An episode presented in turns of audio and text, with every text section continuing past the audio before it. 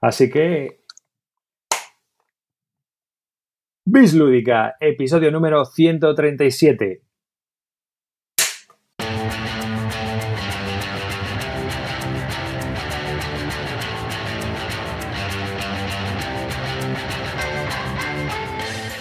Hola y bienvenidos a un nuevo podcast de Bislúdica. Nos ha faltado algo, pero es lo que hay. Cuando venga Carte, que lo haga. Eh, estamos aquí de momento nosotros tres. Carte, Carte tiene obligaciones familiares en, de- en estos momentos técnicos y entonces por, por cuestiones ajenas a su voluntad no puede iniciar el podcast con nosotros. Así que un saludo de David Arribas, que está aquí junto con Calvo. ¿Qué pasa? Buenas noches. Muchas ganas tenía de grabar. Hoy es un mal día, está lloviendo el domingo, pero da igual. Ganas de grabar. Estáis vosotros ahí para ayudarnos. y la gran leyenda lúdica Buenas noches, Malevaje. Vuestro pequeño ídolo local está de vuelta y vamos a darlo todo esta noche. Vamos para allá. Y bueno, vamos a comenzar este podcast. Eh, hemos estado haciendo una pe- pequeña reunión en directo. Hoy, eh, a partir de ahora, vamos a empezar a grabar por Twitch, también un poco como prueba. Y también porque, bueno, YouTube nos estaba dando bastante lata. Entonces, eh, nos hemos cambiado a hacer los directos a Twitch, a ver si ahí nos va mejor, para poder hacer las cosas un poco más alegres, por decirlo de alguna manera, y que tengamos forma de, de- de que el, el directo y la gente que está viéndolo en directo pues tenga menos problemas para, para visualizar este podcast ya que es muy dinámico, el chat es muy divertido. Y si, bueno, alguna vez, si no habéis estado nunca, os recomiendo que pues podáis ver un- uno de estos directos que suelen ser bastante divertidos. Hola, Carte. ¿Qué pasa, chavales? Pues empieza y toma uno. Eh, toma uno. Y con nosotros, Carte. el ¿Habéis unicornio, el unicornio destello. ¿Habéis? Eh, hoy no, hoy vengo con material del bueno, chavales. Pero, tío, Este- mm, el otro día vi que tu equipo de Aristella se llamaba. ¿Cómo era? Los salmorejos de Munda. ¿Y por qué leches no se llama el unicornio destello? Eh, salmorejos es un homenaje a mi antiguo grupo de, de Netrunner y Munda es mi pueblo, Montilla. Pero gracias por esa pregunta. Eh, está bien, ¿eh? Para un próximo Que eso. conste, A los gordos no le llaman ánforas romanas, ya veo. que, que conste que al final los que me saquéis el tema Aristella sois vosotros, ¿eh? Que conste. Y bueno, pues eh, nos hemos reunido antes, justo aquí, unos minutos antes, Calvo y yo, ya hemos decidido ya el tema y todo. Eh, ah, pues Ah, fantástico. sí, claro. Calvo, ¿a que sí? ¿De qué vamos a hablar? Sí, sí. Vamos a hablar de los clinteos, que es algo que estuvimos comentando en nuestro chat privado el otro día. Que explique Clint que es clintear, ¿no? ¿O qué? Ese, que explique. Clint qué es clintear. Vamos a ver, clintear sí, eh, es- sí, es volver a comprar un juego que ya poseíste y que vendiste. Eh, es un tema que hasta hace un poco tiempo y desde que empecé a hablar con ello la gente lo veía como tabú. Siempre es la gente es muy reacia a volver a comprar un juego que ya ha tenido. Pero muchas veces, eh, pues porque eh, cuando lo compraste no era el momento adecuado, cuando jugaste jugaste una partida mala y luego y lo vendiste rápidamente o porque en ese momento no te apetecía tenerlo o querías vender, necesitabas la pasta. Entonces la gente vende esos juegos y ya nunca más eh, le daba, mm, quería volver a comprarlos o le daba cosa volver a comprarlos porque pensaba que era una pérdida de, dinero y, y de tiempo. Pues yo creo que estoy siempre y siempre estoy lo he defendido el volver a comprar juegos no pasa absolutamente nada en un momento se puede se puede vender y se puede volver a comprar los juegos más baratos más caros da igual da igual es volver a, a- meterte en esa aventura y dentro de esos clinteos a veces salen bien y a veces salen mal. Hay veces que tienes que volverlos a vender y luego incluso vuelves a hacer otro clinteo o, o ya no los vuelves a comprar nunca más, pero que no, no, no tengamos miedo a, volver a comprar un juego que ya tuvimos, que no pasa nada, porque ya te digo que a veces por bagaje lúdico, por mil cosas, te puede volver a, a la- las ganas de volver a jugarlo, de volver a tenerlo y no, no se pierde nada con ello, ni, ni se acaba el mundo, ni nada de esto. Hay que decir que hay varios tipos de clinteo, ¿no? Por un lado tenemos el clinteo normal, que es tengo un juego, lo vendo, lo vuelvo a comprar, ¿no? Pero también hay otros tipos de clinteo, como puede ser vendo un juego y luego sale una nueva edición y por alguna razón me lo vuelvo a comprar. Porque es una nueva edición o una reimplementación. Es decir, que digamos que yo creo que hay distintos tipos de cliteos. ¿No os parece a vosotros? Sí, Hombre, yo creo que es muy distinto uno de otro de lo que indicas, e- efectivamente. Una cosa que que es que yo cuando explico, cuando hagamos los ejemplos, yo el único caso de clinteo que tengas, que tengo es ese en concreto. Luego explicaré el por qué lo clinteo. Pero vamos, que sí, sí, hay, hay, distintos, hay distintos grados de, de clinteo. Yo, pero yo eso no lo consideraría un clinteo. Yo clinteo es cuando te has comprado un juego, lo has vendido y te lo vuelves a comprar, no porque una edición sea más bonita o mejor. Eso es hacer otro, es, otra historia. Eso ya es disfrazarte de, de, ojo de halcón. No, no, no, no. Aquí estamos hablando de volver a comprar un juego que ya tuviste y no tiene por qué estar mejorado ni nada, sino porque te arrepentiste y te ha venido el mundo abajo y dices, ostras, me lo tengo que volver a comprar porque a lo mejor estaba en un error o no, porque si luego lo vuelves a probar, lo puedes volver a vender. Efectivamente. Y, Carte, ¿tú has hecho algún cliente alguna vez? Mm, no, ya sabéis que yo soy aquí el, el, soso del grupo con el tema. Por eso te pregunto el primero. ¿Y a ti qué opinión te da? ¿Tú clintearías algún juego? Sí, yo eh, creo que la primera vez que se lo escuché a Clint me lo tomaba muy a guasa en plan de, o sea, no, pensaba que era tonto, ¿no? Pero me sorprendía, vamos a decirlo que me sorprendía. Pero luego, eh, lo que dice Clint, y al final las circunstancias en las que uno tiene un juego en su ludoteca varían. Yo hay juegos que consideraba antes intocables y, oye, pues luego han ido saliendo. Y al revés, porque uno cambia y ya está, cambia su entorno, cambia sus gustos. Entonces, pues sí, yo no veo sinceramente raro que, puedas vender un juego y como más adelante, ya sea por, ya digo, por arrepentimiento, porque lo redescubras incluso a veces jugando, ¿no? Eso a veces pasa, yo creo que, lo juegas con otros grupos o lo que sea y dices, ya, macho, si este juego es un pepino, cago en la leche, ¿y por qué lo vendí? Y sobre todo pues, con, gente como Carboy Clean que, que tienen una máquina ahí de comprar y vender juegos en segunda mano que te cagas. Entonces, pues, si me apuras, me parece hasta normal, me parece hasta lógico, necesario. He de decir una cosa, ¿eh? Generalmente el crinteo suele fallar suele fallar. ¿serio? Hay pocas ocasiones.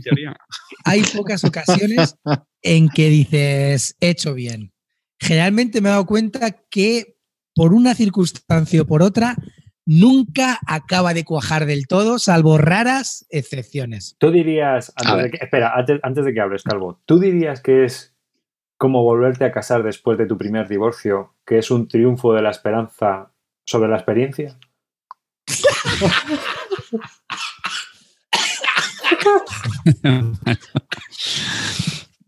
Repíteme la pregunta. Concretamente la frase esa. Si la puedes repetir, claro. arriba sí, se ha abierto, se ha abierto el, Me he quedado en casarme en Las Vegas. que si tú dirías que es como cuando te casas después de haberte divorciado, que es un triunfo de la esperanza sobre la experiencia. Es decir, que esperas que el juego vaya a funcionar cuando sabes por experiencia que lo vendiste. Efectivamente, es un, triunfo, es un triunfo de la esperanza sobre la experiencia, pero en este caso yo creo que, desgraciadamente, creo que de todos los clientes que he hecho, la mayoría tienden a volver a, al hilo de venta, salvo, salvo con todas las excepciones. Ya digo que no. Mm, hay muy pocos, mm, bueno, muy pocos. Yo diría que a lo mejor de cada cinco tres vuelven al, otra vez al hilo de venta porque finalmente si lo vendiste también es verdad que es por algo que no te cuadra o tal, pero hay, hay excepciones, por supuesto, pero en general... Mm. Bueno, yo, yo después de, darme cuenta que he pintado la cortina con el boli, así sin darme cuenta, no sé qué coño he hecho que he pintado la cortina. Bueno, a lo que voy. Que yo creo que, en mi, en mi caso, ¿no? Yo creo que, que, cada vez que vendo un juego me lo pienso mucho, mucho, mucho, mucho. Lo tengo mucho en la ludoteca y si al final decido venderlo, es porque hay algo que no me ha gustado. Lo vuelvo a probar después de unos cuantos años, después de un tiempo, lo vuelvo a probar. Y si veo que no funciona, que no tengo el grupo o lo que sea, lo vendo. Entonces, al final, a lo que voy es que en mi caso, cuando lo vendo es porque ya he una, porque he pasado por varias decisiones que al final me llevan a venderlo. Y claro, que lo que nos pasa, Clint, es que tenemos tantas novedades, probamos tantos juegos y tal, que al final nos precipitamos. Tenemos una ansia en vender para poder recuperar, para poder comprar otro juego, y al final ese ansia, esa precipitación hace que pues que no estés seguro del juego que has, o sea, que no estás seguro de las decisiones que has tomado jugando al juego. Porque lo has jugado a lo mejor en un momento que no era el adecuado, no, no le has dado la segunda partida, lo has jugado en el grupo que no la equivoca, eh, eh, con el grupo equivocado, entonces tras una partida te das cuenta que a lo mejor no es para ti y lo vendes. Y cuando lo pruebas en otras circunstancias, claro, te has precipitado. Y cuando lo pruebas en otras circunstancias, pues te das cuenta que a lo mejor hay que darle una segunda oportunidad. Pero al final, si tú lo decides vender, es porque ha habido algo que no te haya gustado. Entonces, cuando lo vuelves a probar, te va a dar igual. Ya, ya sabes que no te gustó en su momento. Entonces, lo vuelves a probar, quizás te guste algo más, pero no, no, no lo suficiente como para dejarlo a la colección. Entonces, a mí en mi caso solo me ha pasado con un juego. Que bueno, luego hablamos de ejemplos o ya lo digo. No, no, no, vamos a Empezamos, hablar. vamos a empezar ya. Oye, Bueno, oye, pues, oye, eh, una, una cosa que están comentando en, el, en el- la BGG. ¿Vosotros creéis que habría que hacer una microbax de estas, un, un icono de esos chiquititos para indicar que hemos hecho somos amantes del clinteo? Habría que- Un clinter. Pues, pues te digo una cosa, yo estoy, estoy seguro que si pones el, el, el badge del clinteo y lo explicas, yo creo que los americanos van a decir, hostia, qué buena idea esa, esa mola. Y seguro que más de- vamos, tenemos bastante.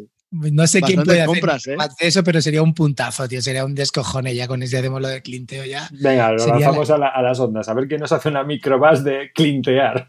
Y lo explicamos. A ver si nos lo conceden en la BGG y a ver cuánta gente compra la microbax. Eso Vamos estaría guay. Tenemos un reto, venga, va. ¿De acuerdo? Venga, el reto 2018. Me queda poco, a ver si lo, a ver si lo hacemos. Ahí, venga, a ver. Que, a ver- bueno, a ver qué en se- mi caso, mi caso fue un juego súper, súper conocido, el Mage Knight, que lo probé a dos, me pareció la muerte peluda. Eh, lo probé en solitario y también me pareció la muerte peluda. No sé si es que lo probé hace muchísimos años, no estaba yo tan ducho en los juegos en solitario, me abrumaba las decisiones por cartas, me abrumaba todo. No pude con él, las reglas me parecían insufribles, no pude con él, no pude con él, me pareció horrible. Y no lo he echado en falta, ni lo he echado de menos, ni nada de nada. Pero sí es cierto que con el tiempo he oído que tan bueno ha sido, que, que es muy bueno. Cada vez la gente en, en todas las listas de, de juegos en solitario, el número uno siempre es el Mage Knight o por ahí ronda.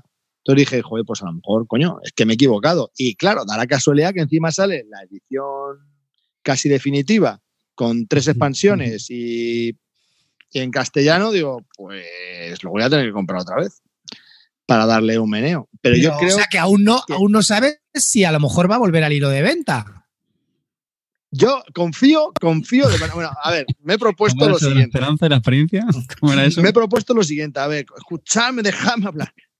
Me he propuesto, me he proponido lo, lo siguiente. En cuanto que me llegue, da igual si tengo juegos por probar, que nuevos o tal y cual, voy a estar un mes exclusivamente. Para mí, un mes es un huevo, ¿eh? Un mes exclusivamente jugando al Mage Knight. Le voy a dar un mes entero. A la vez que a la campaña del Kingdom of Monster. la No, no, no, no, no. A ver, no, no, no. Me refiero, me refiero a todo el tiempo que yo juego en solitario, que juego. No voy a tocar otro juego que no sea el Mage Knight. Y Mm. ese es, el, ese es el reto que me he propuesto. Que para mí no jugar a otra es que cosa. si que vas a empezar juego- con la primera campaña, que es la del descubrimiento, eh, hasta- es perder el tiempo para mí. Bueno, es un poco así de tutorial y tal, pero es que esa no es. Tienes que hacerlo del asalto a la ciudad, a, las a la cons- conquistar las, las dos ciudades. Clint, en ese mes tengo que ser capaz de aprender bien las reglas, interiorizarlas, jugar la campaña introductoria, que aunque sea una puta mierda, que me sirva para jugar. Y luego, después de eso, te diré, Clint, ya sé más o menos cómo va esto. ¿Qué Oye, hago Calvo. ahora? Calvo, tío, me paso el día que lo vayas a abrir el domingo por la mañana, cuando sea luz de invierno, que entre por la guardilla y te grabamos abriéndolo para ponerlo en el canal, porque yo estoy seguro de que hay miles de aficionados a los juegos de mesa que les encantaría ver tu careto abriendo esa caja. Pues con mira, el sol no incidiendo en la mesa por la guardilla. Pues no te, lo vas a, no te lo vas a creer, pero es uno de los juegos que tenía pensado hacerlo. Pues estoy bastante emocionado porque es un juego que le tengo mucha fe, que le tengo mucha... O sea, que Arriba, quiero jugarle y darle tiempo y quiero... Aldo, lleva- llévate la cámara y graba la careta de este desquiciado abriendo el juego con la luz de que, que nos habla él de. Hacemos un directo en Twitch a las, a las 8 de la mañana. Mañana en directo a las 8 este domingo. No te lo Claro. pierdas. Esto Abre. pide guardilla. Venga, y prometo subir el tenderete a la guardilla también. ¿Eh? Estaría genial, ¿verdad? Pues ese, ese es mi clinteo. Entonces todavía no lo tengo, pero vamos, espero... Sí, A no sé ver, si esto yo- se consideraría clinteo porque es una edición que es distinta a la otra. no. Bueno, haz clinteo porque te lo vas a volver a comprar. no, no, ya lo he comprado. Sí, Lo tengo entonces ya está. hace tiempo ya. Clinteo. Es clinteo. Oficialmente es clinteo. De los dos niveles. La cosa es que luego no lo vayas a poner en, la- en la- en el hilo de venta. Vale, yo, cosas que he clinteado. El Espera, espera, espera, empiezo yo, que tú eres, eres aquí. eh, Vale, tú- vale, lleva tu nombre vale. por algo. Lleva tu nombre por algo. Déjame a mí, que soy más, más ligero, y luego ya vienes tú, ¿vale?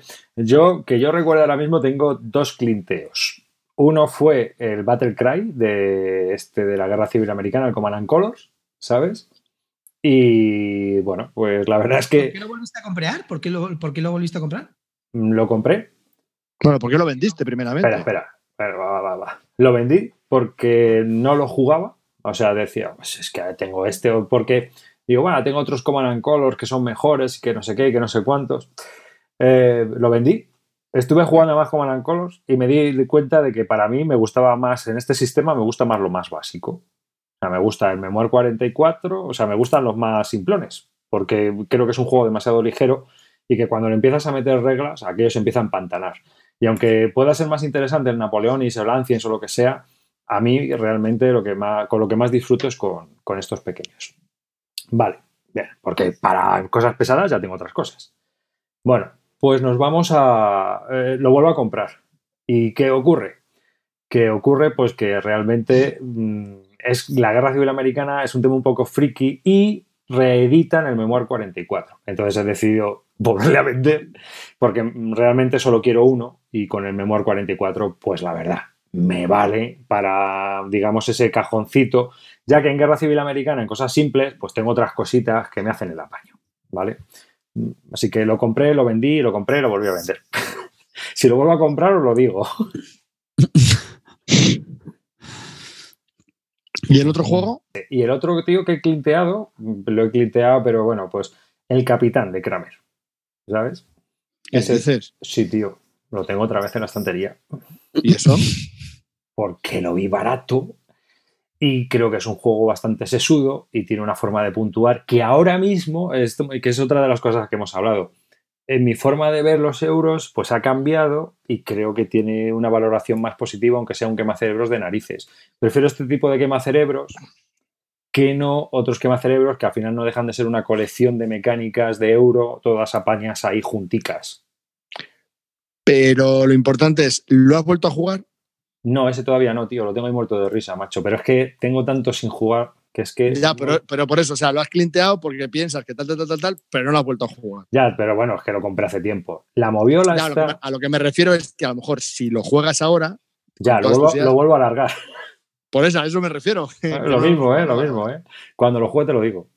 Vale, vale. Ya sabes que esto es, una, esto es, una, evolución. Como dice Clean, no es malo. O sea, simplemente son cosas que cambian. Ahora, que el no, ciclo de la vida. Segundas partes nunca fueron buenas, pues eso ya, ya, lo sabemos todos. Que segundas partes nunca fueron buenas. Pero venga, vete tú a saber. Lo mismo han cambiado cosas. ¿no? Y venga, pues nada. Clean. Yo, el clinteo lleva un nombre por algo. dar una lista. Os puedo dar una lista más o menos. Joder. Recuerde, y luego hablo solamente de uno o dos porque no voy a estar aquí aburriéndonos. He clienteado el Tribuno, el Detective Asesor, el Age of Industry, el Alta Tensión, el Archipélago, el Eclipse, el Pass Renaissance, el Hawaii, London, Manhattan Project y el Mosqueters du Roi. O sea, unos cuantos. Y más que se me olvidan porque ya ni lo, los habré vendido ni me acuerdo de ellos y vuelto a comprar. Bueno, a ver, cosas así, cosas así que, que, que pueda destacar. Como éxito puedo decir, por ejemplo, el Age of Industry. El Age of Industry lo vendí porque me parecía demasiado, eh, demasiado parecido al Brass y luego lo probé en diferentes mapas y cada vez me gustaba más y lo probé, probé varios mapas y ahora es un juego que me gusta bastante. Me gusta bastante, no lo juego lo que lo debería jugar, pero el Age of Industry es un juego que me gusta muchísimo y los mapas le dan mucha vidilla. Con lo cual este fue un clinteo con éxito. Clinteos que no me han funcionado tanto, pues por ejemplo, el Manhattan Project. Lo he comprado dos veces, ese lo he clinteado dos veces. Lo compré, lo vendí, lo volví a comprar, lo volví a vender y ahora lo vuelvo a tener. Eh, el Manhattan Project. ¿Por qué lo he comprado tanto? Porque cuando lo juego a 4 o a 5, con todas las expansiones me gusta muchísimo. Cuando lo juego a menos de 4 y con sin expansiones, me parece que el juego sota, caballo y rey, va demasiado a la carrera y no se disfruta tanto es un juego peculiar. Entonces, pues depende de cómo me venga el viento, me gusta más o me gusta menos. Hay partidas que me han salido que me lo que he vuelto a comprar de lo bonitas que han salido la partida, de lo que nos hemos pegado entre, entre cuatro o cinco y otras que no. Entonces, pues eso, ese ya te digo que ha caído dos veces. lo he comprado, lo, he comprado dos veces después de haberlo vendido. otras dos. No, he comprado tres veces y lo he vendido dos. Sea, imagínate. El archipiélago me pasa igual. El archipiélago es un juego que compré Lo jugué mucho en solitario, la, esta que venían, luego jugué algunas, algunas partidas, pero vi que no lo sacaba a mesa. Luego lo probé, mm, no sé si en unas grecas o en, alguno, o en unas eh, CLBSK, me volvió a gustar muchísimo, a cuatro. Pero ahora no lo saco. Entonces ya otra vez me dan ganas de venderlo porque la verdad es que es un juego que no, que no lo saco. por alguna razón no lo saco a mesa y no es que no me guste, pero no, nunca, nunca tengo oportunidad para sacarlo o siempre elijo otros juegos. Entonces, cuando empiezas a elegir otros juegos, pues a lo mejor es que no, no te gusta tanto. No sé. Nos ha pasado alta tensión. Lo compré, lo vendí, me lo he vuelto a comprar porque dije, va, macho, cuando lo vendí estaba ya cansado de la alta tensión que habíamos jugado 8 o 9 partidas. Y luego lo volví a comprar y dije, va, esto para empezar con la gente nueva y tal. Pero luego nunca juego con la gente nueva, ¿sabes? Entonces, con, con tus amigos de toda la vida no vas a jugar una alta tensión, siempre da perezón. Entonces, yo qué sé pues eso, pues hay juegos que los has vendido y luego los compras, pues es que tienen algo que no te acaban de decir el pepinaco definitivo. Yo vendí en alta tensión, pero. de éxito que ha pasado con el Age of Industry. Yo vendí en alta tensión, pero cuando salió el de luz me compré el de luz. Cuenta como clinteo también. Pero lo hiciste porque quería. Porque no, eso no como. Eso es una sí, sí, porque, porque leí. Esto es como lo del Magenite. Te hacen la paja mental ya otra vez y otra vez para la huchaca, sí. Igual ¿Pero lo has jugado el nuevo? ¿Pero lo has jugado el nuevo? Que va, tío, ahí lo tengo muerto de risa también en la antiludoteca. Que por cierto, por cierto, he estrenado. Bueno, luego hablamos. Venga, luego hablamos en lo de. la gente me está preguntando que por qué hice lo del London. El London fue porque la primera versión.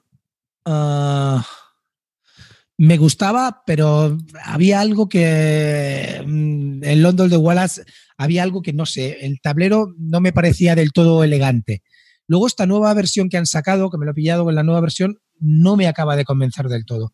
Es un juego que está bastante bien, no, te lo digo, pero tiene algo que yo creo que ah, dentro de, un rato lo acabaré vendiendo otra vez, porque no acaba de convencerme el no tablero y las cartas estas que ponen para, meterlas. Entonces, en realidad el, London tampoco me, me alucine tanto, ¿no? Es que Acabaré.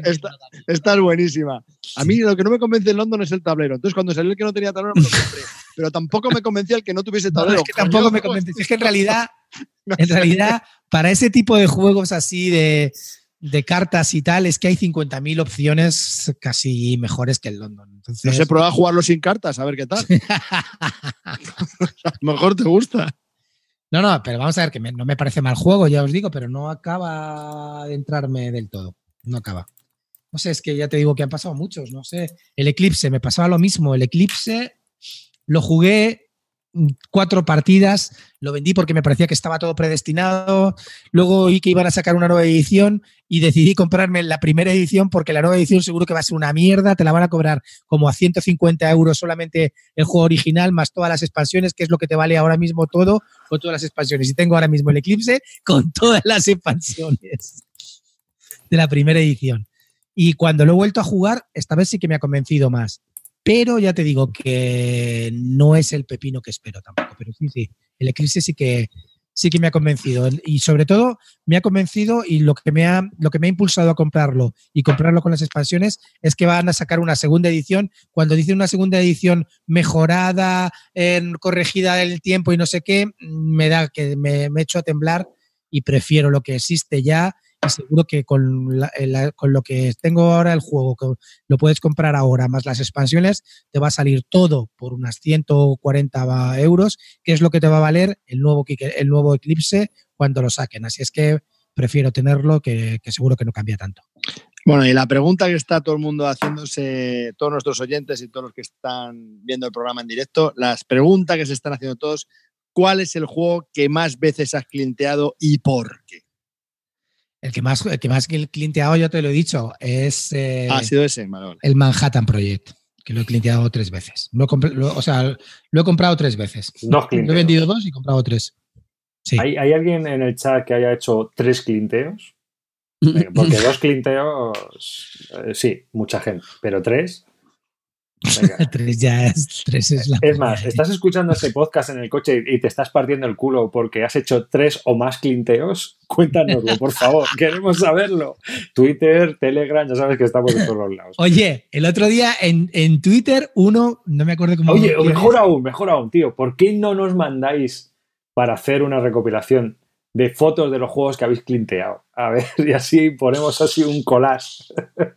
¿Eh? Hacemos un collage, un póster y ponemos todos los juegos clinteados que tenemos ahí.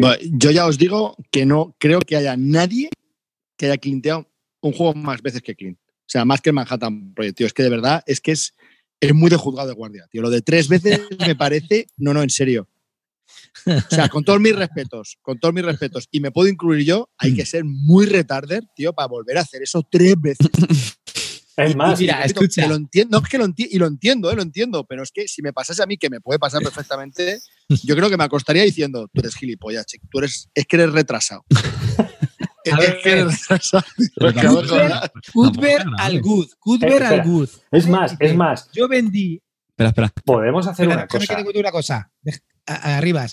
Cuthbert al good dice: Yo vendí el Field of Fire y, lo he enviado, y le he enviado un mensaje al que me lo compró para ver si me lo revende. Eso No también me queda menos para el frenopático. Esa, esa es buena también, hay que ser. Tal. No me jodas. Sí, sí, esa es muy. Vendes esa el muy juego de- y le llamas al tío al que se la, al que se la ha vendido y dices, oye, que te lo compro. Oye, pero, pero mira, lo, lo de la microvax. Podemos hacer tres microvax. Clinteo de bronce, que lo has hecho una sola vez. Clinteo de plata, que has clinteado un juego hasta dos veces. Y clinteo de oro tres o más veces. ¿eh? Oye, ¿Qué? molaría poner la cara de Clint de perfil así como las monedas. tío. Sí, sí, sí, eso está guay, ¿eh? La, la cara de perfil de Clint. No, tú, no, no influyas en, no influyas en los diseñadores, no jodas. Fíjate. Pero yo creo, yo creo que sería lo suyo, hacer tres niveles de clinteo, porque Sí, sí, Eh, sí, sí. ¿Sabes? O sea, yo creo que es lo que, lo que más sería molón. Y que la gente pues se compre. A ver, cada uno en su. Oye, ahora que lo está contando, el Macao también hice un clinteo. Lo vendí porque aquello de la rosa de los vientos de girarlo y tal me cabreó tantísimo. ¿Qué tal? Pero luego lo, lo volví a comprar y es que me parece buenísimo el puto juego. ¿eh? ¿Ves? Este es otro clinteo de éxito. Ese también me gustó. El Macao de Feld. Ah, el Macao. ya. Pues nada, está guay. Pues yo creo que hasta aquí nuestros Es- espera, una, pregunta muy, muy rápida, un poco al hilo del tema este. Em, ¿Y habéis vendido alguna vez un, un juego que se han regalado sin abrirlo, sin probarlo? Que si hemos vendido algún juego, Que se han regalado, que ni siquiera, o sea, que nos gustó una mierda y ni siquiera lo habéis estrenado pero tú lo eso, vendido precintado. tú eso lo hiciste, ¿no? Con uno que elegiste y todo en un premio, ¿eh? No, no, digamos que estoy todavía pensándomelo. Y dependiendo de vuestras respuestas, igual lo hago. ¿no? El maldito ¿Te han regalado Gaspar se ríe porque ¿Y sabe no te gusta una mierda o qué, Carte? ¿Cuál? Yo, yo esto lo he contado ya en, un, en el programa, me parece, ¿no? ¿O no? No, no. Si es que a ver, si es que esto ¿No le pasa a la gente, si es que no, no. Calla, calla. Me escribe mi mujer un WhatsApp. Dice, David, dice, ¿conoces el juego El Ladrillazo? Digo, sí, vamos, lo, vamos, no lo he jugado, pero digo, sí, me suena, puf, digo, no. Dice, es que está mi prima preguntándome qué tal, a ver si se lo pilla. Digo, no, no, no, no, no, no se lo pille, no se lo pille, que a mí me da que ese juego va a ser un rollo. Un ¿Sabéis ladrillazo. cuál es? Uno, pues eso, está basado en la bruja inmobiliaria y no, o sea, a mí no me... Son de esos juegos, tío, que no me... que no. Digo no, no, que se pille otro, no. Y empecé ahí a recomendarle juegos, no sé qué. No, no, mira, que se compre este, el otro. Vale, vale, vale, muy bien, muchas gracias. Total, que el fin de semana siguiente es mi, cum- fue mi cumpleaños. Y ya que no sabéis, a quién le regalaron un ladrillazo. Pero lo peor no es eso. Lo peor no es eso. Lo peor es que tú abres el papel y ves el juego y dices, Y claro, ya, ya, ya me contó María que realmente lo que quería era saber, pues eso, digamos, la persona que me lo regaló, pues un poco como, pero claro, ya esto me hizo la consulta cuando luego ya la habían comprado. Entonces, bueno, fue un poco. Y yo con mi cara de, "Eh, muchas gracias. Y bueno, lo hemos probado, está muy, muy divertido. Y yo, ¿ves? y ahí lo tengo. mira. A ver, a ver, un, un consejo, tío. Eh, un consejo, Carte. Mira, hazte en Amazon, tío, una lista de deseos, tío, con los libros que quieres, los juegos, no sé qué, los pones y decir, mirad, esto es lo que me gusta. La, a la gente le das pistas, te pones 30 o 40 y que la gente elija en función de presupuesto y lo que sea. Yo Sabes ya, que no va a fallar y yo los ya- 30 o los 40, pues tú ya tienes ahí un Pero éxito. es que a mí hace ya años que no me regalan juegos de mesa. Mucho, yo es que a la pasa- gente le tengo beta que me regalen juegos de mesa. No, directamente. ¿Para qué? O sea, es que para qué. Ya me los compro yo, no os preocupéis. Si el problema, si el problema No del ser no humano es ese, que es que te, te regalan algo, te dicen algo y tú, por quedar bien, que es algo que nunca entenderé porque yo no lo hago, Ya, Uy, Ah, uy, un segundo, un segundo. muchas gracias, muy bonito. Ahora, he tenido un corte yo, ¿eh? Yo me voy a la planeta de juegos, ¿eh? Tiene mejor conexión a internet, ¿no? Hombre, Que hay que Y pagan más. felicitarles, ¿no? Que hay que felicitarles que han cumplido Sí. el programa número 100, ¿no? Ah, sí, lo tenía reservado para. una buena. Bueno, luego lo qué grandes. Lo- pero Qué tú lo tienes en cuenta, ¿no, David? Que digo que lo ibas a hacer luego. Para Sí, recordarlo, sí, sí. que no sea que se nos pase, que a mí me pasan estas cosas que no ti- ni te lo imaginas. O sea que, eh, vale. Pues, eh, y oye, el X con S que te tocó en unas CLBSK, que lo elegiste todo y todo, ¿ese lo largaste también encapuchado o no? Sí, sí, ese también precintado, sí, sí. Sí, porque ahí igual rocé más el cutrerío, porque fui a coger el juego que sabía que iba a vender. y entonces no, no lo desprecinté porque sabía que lo iba a vender. Pero bueno, ya está, no pasa nada. Es que tampoco quedaba un... Bueno, sí, había algo cosillas chulas para elegir, pero chico, yo qué sé. Ahí, sale- ahí sí que salieron los cocodrilos. La pela es la pela. Pu- Puede ser que en 2017 haya, haya vendido más juegos que comprado. O sea, vendió uno y compró cero. No, no te creas, no te creas. No, no, no. Tengo más ahora tengo el Excel que no, que no miente. Otro clinteo, tío. El, ahora que me viene a la cabeza. El Eldritch, tío. Verás, El a Eldritch- mitad de el programa. Eldritch Otro cliente. El, el si es que tengo miles de clientes, si es que he hecho miles de. La, la he hecho, la he liado parda mucho, mucho. El Eldritch Horror, tío, lo vendí una vez, después de jugarlo tres veces y ahora lo, lo, volví a- lo, lo he vuelto a comprar, me lo he comprado con expansiones y lo he jugado cuatro o cinco veces más, tío, pero es que no me acaba de llegar, tío, no. Es muy jodido y luego al final se me hace un poco cuesta arriba, tío. Y sobre Clint. todo cuando lo juegas con más de cuatro, tío. Una pregunta. Eh, ¿Podríamos decir que haces el clinteo en tu vida? O sea, ¿es tu, tu leitmotiv, tu, tu vida? O sea, tú haces esto diariamente? O sea, ¿te pasa con las mujeres, los coches, los libros? ¿O solo te pasa con los juegos? Yo siempre tengo claro una cosa, tío. Las, las opiniones, los gustos, no está todo escrito en piedra, todo se puede cambiar, todo varía con el tiempo y no pasa nada, tío. No, no hay que tener miedo al cambio, ni miedo a volver al error, ni pensar que si te has equivocado ya no lo puedes hacer. No, no, no pasa nada. Todo se puede rectificar, se pueden hacer cosas y se puede variar. Entonces, no tienes que tener miedo a si piensas que te has equivocado o, o- o- o reconocer que te has equivocado y pues, en este caso comprando un juego que pensabas que era malo y que a lo mejor ahora es bueno. Entonces, no sé, yo es que como no, no le tengo miedo a eso, ya está. Igual que cuando me equivoco, pues pido perdón y punto. O cuando en los libros me pasa mucho también. Hay libros que, pues, pues eso, eh, que compro y que vendo y que a lo mejor luego pienso y me apetece volverlos a tener. Yo qué sé, no sé. No pasa nada. De que sí, de que sí, que Claro, que sí. que verdad. Sí, así estamos. Ahí andamos. Un, dos, ahora estamos aquí. Vale. Y ya está. Vale. Pues yo creo que hasta aquí, ¿no? El, el rollo Sí. de los clienteos y demás, que llevamos ya un buen ratito y bueno. Pues hasta aquí, nada, contarnos, en serio, de verdad. Y a ver si podemos conseguir la microvax esa, que puede ser la risa. Así que. Bueno, ¿Alguien sabe hacer eso, tío? No tengo ni idea, macho. ¿Tú crees que alguien no lo hará? Sí, ya nos hicieron de bislúdica, ¿no? O algo así. Claro, claro, sí, sí. Además que hay un montón de gente en el chat que nos ha ayudado con el tema y todo eso y que está ahí, o sea, que, que guay. Que además, si el rollo está en pegarse con la- el foro ese que te tiene que dar el, Sí, es un el consentimiento, Es- eso es un infierno, sí. que te dicen, esa línea de dos píxeles que has hecho no se marca claramente, déjala de 3 en vez de de 2, pero si es de 16 por 16 el, el icono que hay que hacer, o sea, ¿dónde vais? Sí. Yo, yo lo he sufrido, ¿eh? Yo Sí. he publicado algunas y madre mía, chaval. Telita. Qué tela, ¿no? Marinera. Vale. Venga, Pues vamos. Vamos a ir con Calvo. Tu sección de. ¿A qué le estamos dando? Sensaciones de qué le estamos dando. ¿Qué? ¿Qué estamos haciendo últimamente? ¿A qué le estamos dando? Chavales, ¿Qué estáis haciendo con vuestras vidas? Bueno, yo te, cuento, mira, yo el, año pasado me puse un challenge en la aplicación esa de la BGG Stats, esa, en la que decía, mm, tengo que estrenar 26 títulos de mi antiludoteca. Tengo ahí antiludoteca para aburrir y digo, pues uno cada dos semanas. Tiene que caer casca. Y esta semana ha caído el número 26 ya.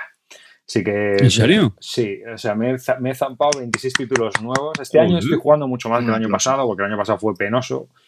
Mm, menos que el de Carte, que le dio el oro al John Company, pero, pero, o sea que lo mío este año está siendo bastante mejor y esa es una de las cosas que he cumplido, el challenge este. Mira, me parece una chorrada lo de los challenges, pero te sirve para, para saber un poco por dónde va la historia. Y en el siguiente es el, eh, bueno, estuvimos este fin de semana jugando una campaña, bueno, un escenario de cinco turnos a un juego de las grandes campañas de la Guerra Civil Americana, que es el, bueno, era un escenario del Grand Ace Command y que jugamos nueve personas. Dos hacían de comandantes, uno hacía de Gran, otro hacía de Lee, y luego cada uno de los jugadores llevaba un cuerpo de ejército. Fue una experiencia muy curiosa, muy interesante, eh, porque estuvimos todo el día jugando, parando para comer y eso, y haciendo ahí con el enemigo comiendo y demás. Y bueno, durante el juego teníamos la, comunicación sobre el juego estaba limitada, solo podía haber dos mensajes con el comandante.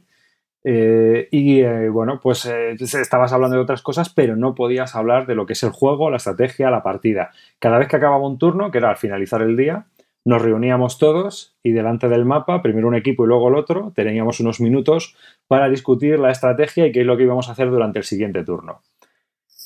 Muy interesante la experiencia, muy chula, porque aunque no fuera tu turno, ahí no había entreturno. Todo el mundo estaba mirando el mapa a ver qué hacías. Y luego eh, era muy curioso también ver las decisiones que tomabas, ¿no? Porque cuando juegas tú solo contra otro, eh, pues a, a, veces te arriesgas más o menos porque digamos que llevas una estructura en tu cabeza de lo que quieres hacer. Pero cuando había tanta gente y dependes también de un tío que está por encima de ti, la gente es más conservadora. Entonces no te lanzas tan a la carrera, esperas a ver qué es lo que puedes hacer y muchas veces se te podían pasar oportunidades y a lo mejor hubiéramos sido más agresivos. Es curioso cómo cambiaba el juego. O sea, más que jugar fue una experiencia, por decirlo de alguna manera, ¿no? Como cuando te vas es como tener al jefe mirándote el trabajo por No, porque había buen rollo. En la nuca, no, ¿Eh? no, no fue así. No fue así. Todo esto gracias a Alberto Romero, que es un gran fanático de la Guerra Civil Americana, eh, de estos tipos de juegos. Es, vamos, de los que más saben. Las reglas en español están traducidas por él, las campañas que hay está todo hecho por él y bueno, pues el tío se lo ocurra mucho y nos invitó y estuvimos allí disfrutando bastante y conociendo un montón de gente muy interesante que le gusta este juego. Así que fue... Este que fue en el Club Dragón, ¿no? Sí, fue en el Club Dragón. Puse una foto en Twitter y en Instagram, me parece. Muy chula la foto, ¿eh? me gustó mucho, en serio. A mí también, a mí también. Me dice tanto esa foto, tío. Porque estaba todo el mundo, es que estábamos todos sobre la mesa y me di la vuelta para hacer la foto por ese. ese. Pero es que eh, la situación normal era esa, todo el mundo encima de la mesa viendo qué hacían los demás. Porque tú, date es Que me hizo gracia, fue como si, como si fueras un viajero un poco en el tiempo, tío, que la gente estaba a su bola y de repente tú ahí, como, no sé, en otra dimensión, haciéndote un poco ahí el selfie, ¿no?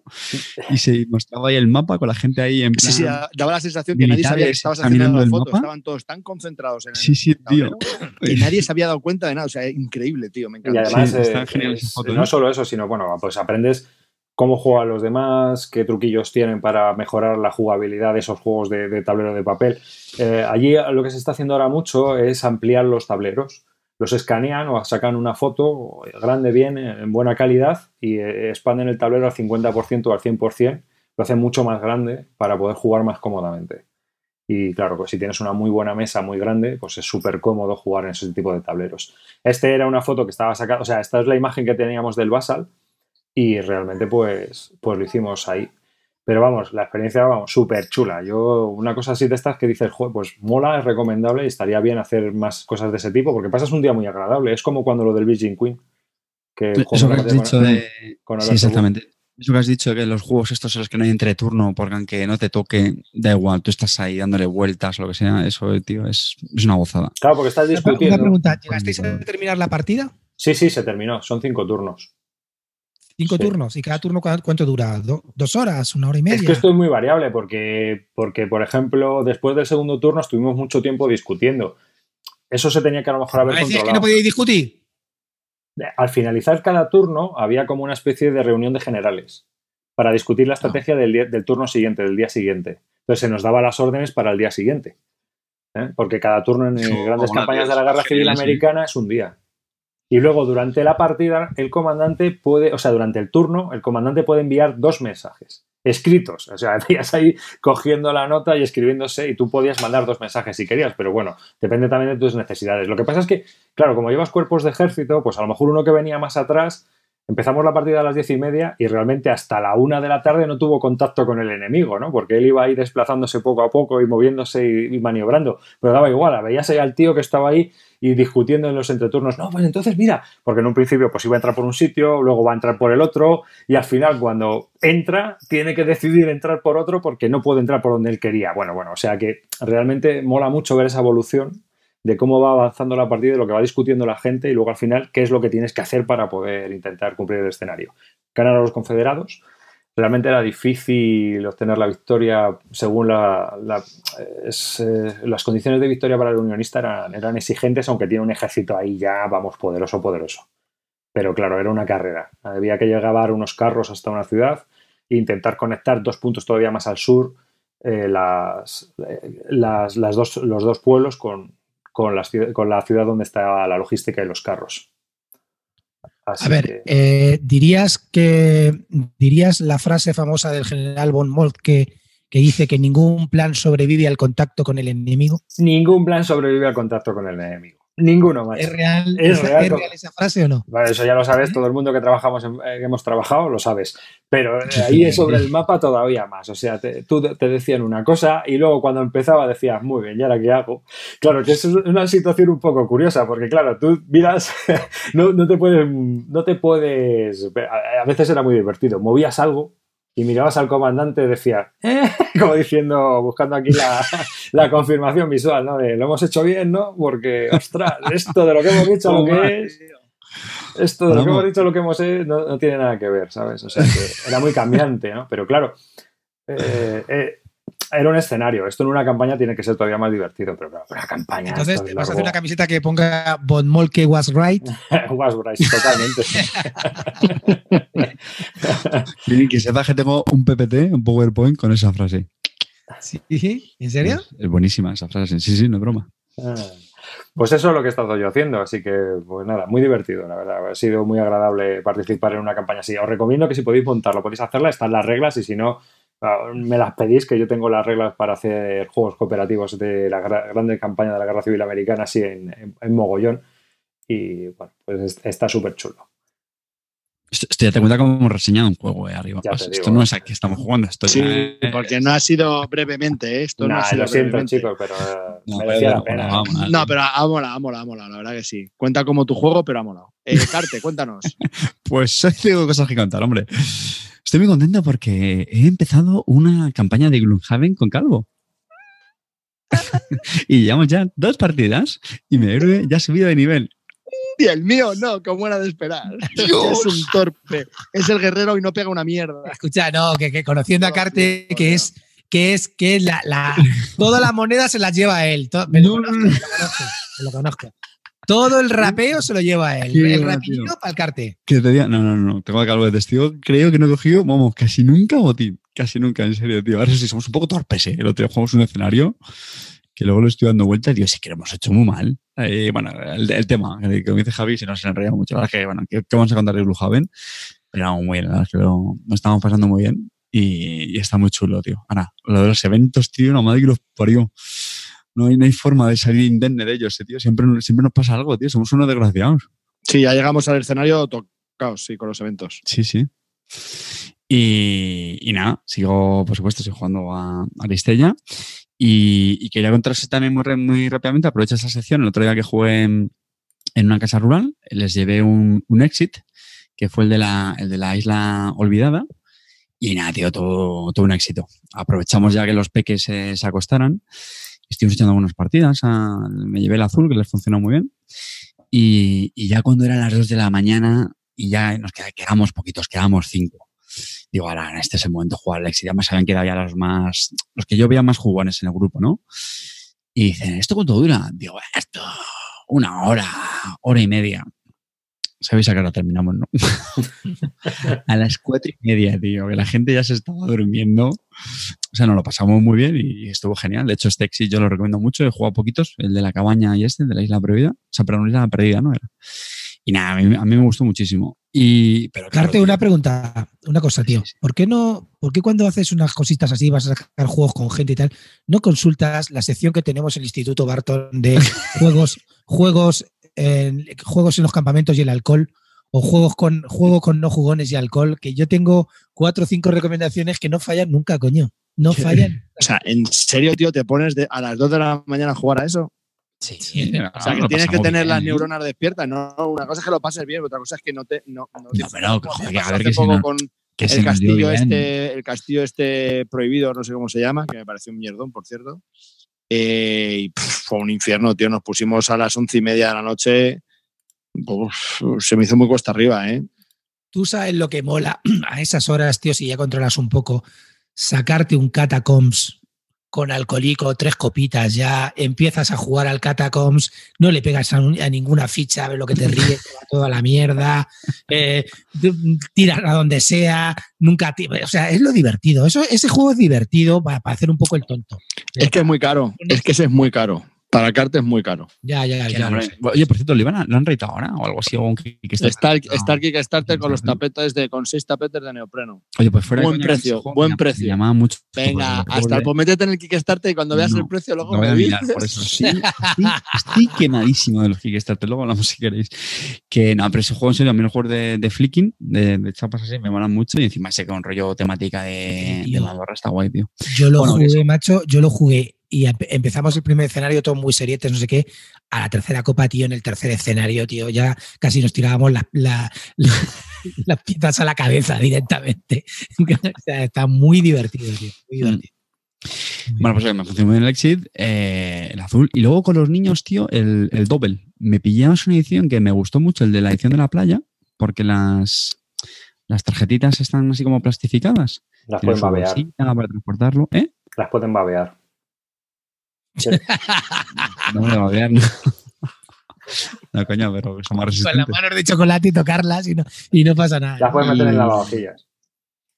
Bueno, tío, pues el caso es que me sorprendió porque ponía que era para más años y, y me ha funcionado muy bien el doble. Sí, sí, bien. Lo único malo, porque ya sé cómo son estos juegos, que le puede frustrar un poco a los niños cuando no, no aciertan. O sea, hay, hay niños que se les da mejor, le pasa como a los adultos ese tipo de juegos de percepción visual, eh, que como no aciertes una te acaba frustrando. Pues es un adulto, imaginaos un niño pequeño, entonces, pues bueno, yo qué sé, ahí, pues, o haces un apaño o, o- o- que espabile. y hasta ahí mi sección, de que hemos estado jugando.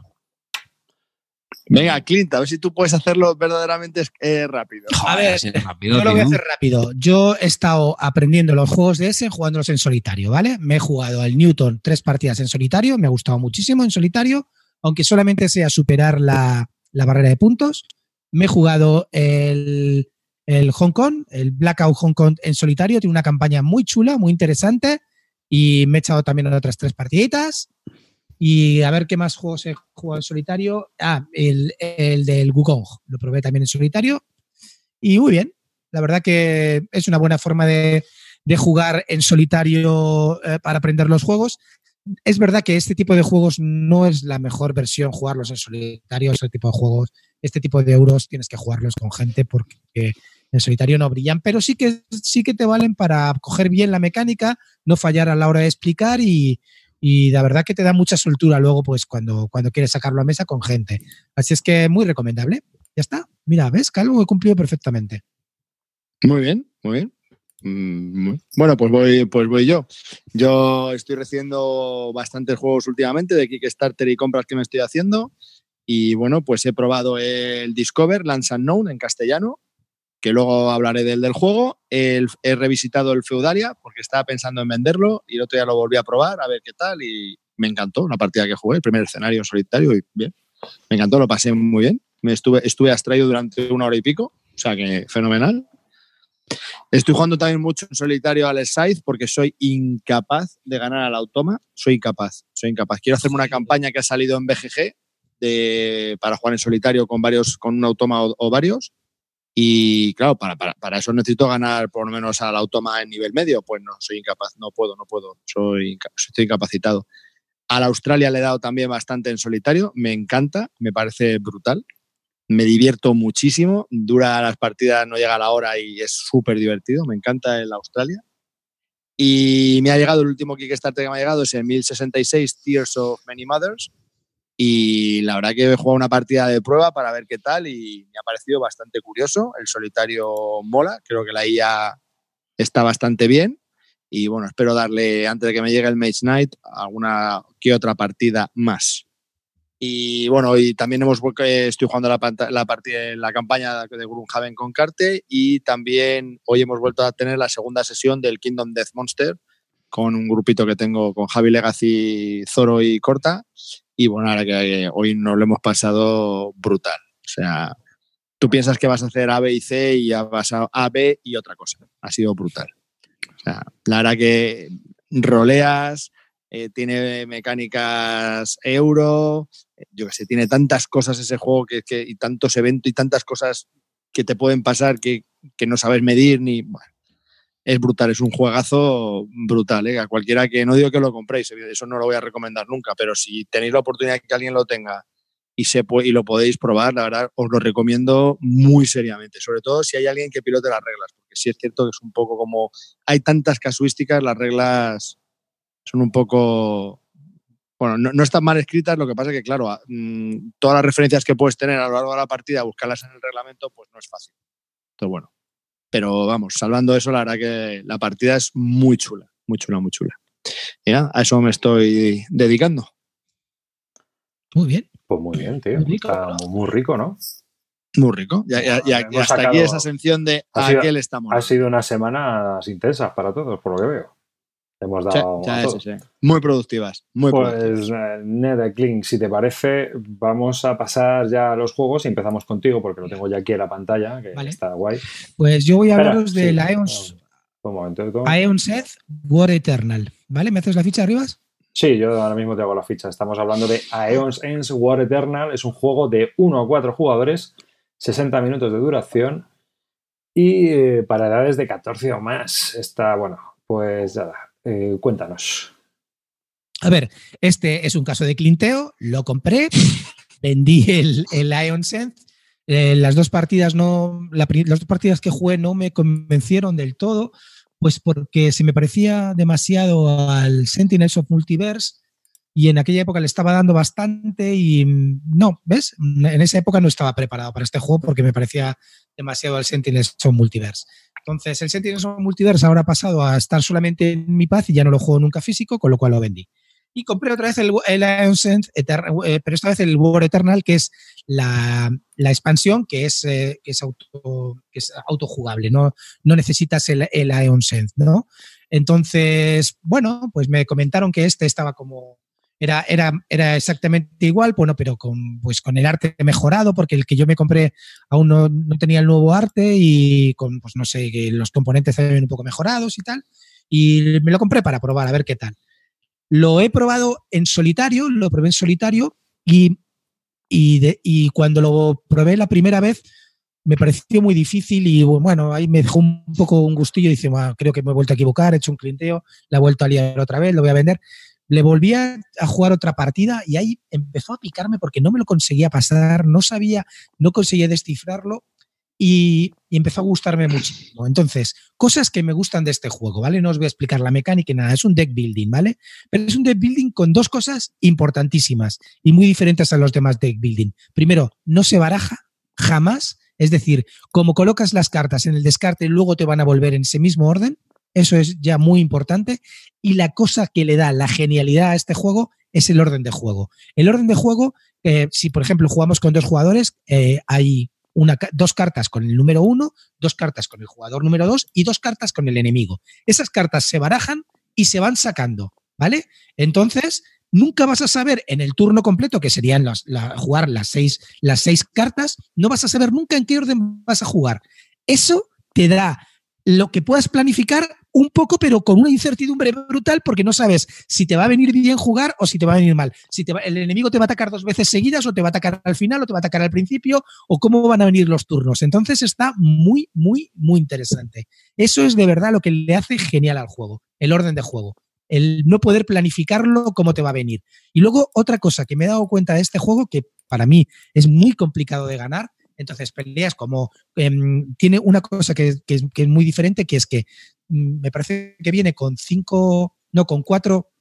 Con cuatro enemigos esos cuatro enemigos son completamente diferentes. Cada enemigo con el que te enfrentas tiene una serie de características que lo hace diferente. Entonces la partida, cuando te enfrentes con él, es diferente. Aparte de lo que de las cartas que puedes comprar durante el juego, que eso te da la rejugabilidad también, pero cada enemigo con el que te enfrentas tiene una, como si dijéramos, una, I, una IA totalmente diferente. Entonces, eh, no es lo mismo enfrentarte contra un, contra un enemigo que contra otro. Y luego también los enemigos van por niveles.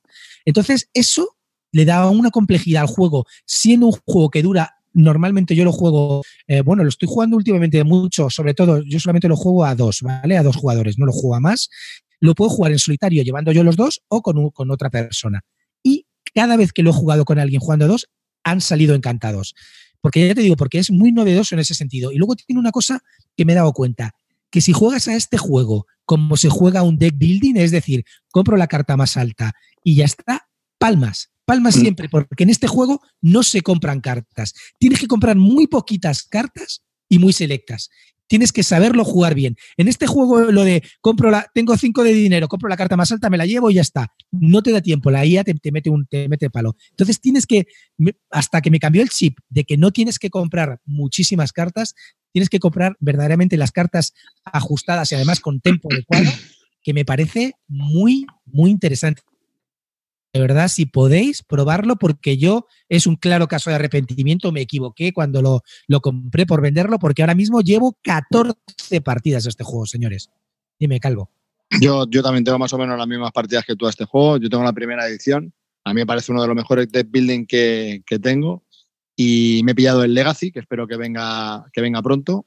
Y lo que me sorprende, otra de las cosas que no has dicho que a mí me parecen buenísimas en este juego es que todos los personajes tienen como unas especies como de habilidades para poder utilizar magia. Pero esas habilidades las tienes que desbloquear, porque empiezas la partida con ellas bloqueadas. Entonces tienes que gastar mm, una especie de, maná pues para poder habilitar esas opciones. Y una de las habilitas va dejando cartas ahí de magia que las puedes lanzar los hechizos en algunos momentos.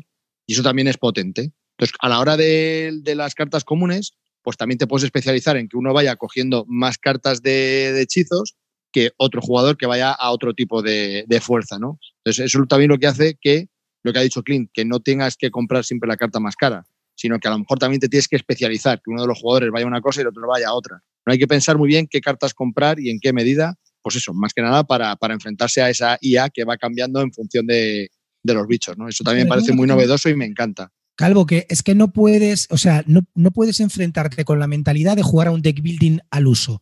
Porque este juego no va de comprar cartas, va de activar tu magia cuando sea el momento adecuado, va de coordinarte con la otra persona para ver cómo atacar, cómo, cómo, cómo poder atacar al, al bicho y de cómo reacciona el bicho. Es que la verdad que es, yo os lo digo, si, si cometéis el error de yo haberlo probado una vez y tal, intentar darle más partidas porque merece mucho la pena. Es que es muy. A mí, fíjate, eh, estamos hablando siempre de cosas novedosas, pues este tiene cosas novedosas, sinceramente.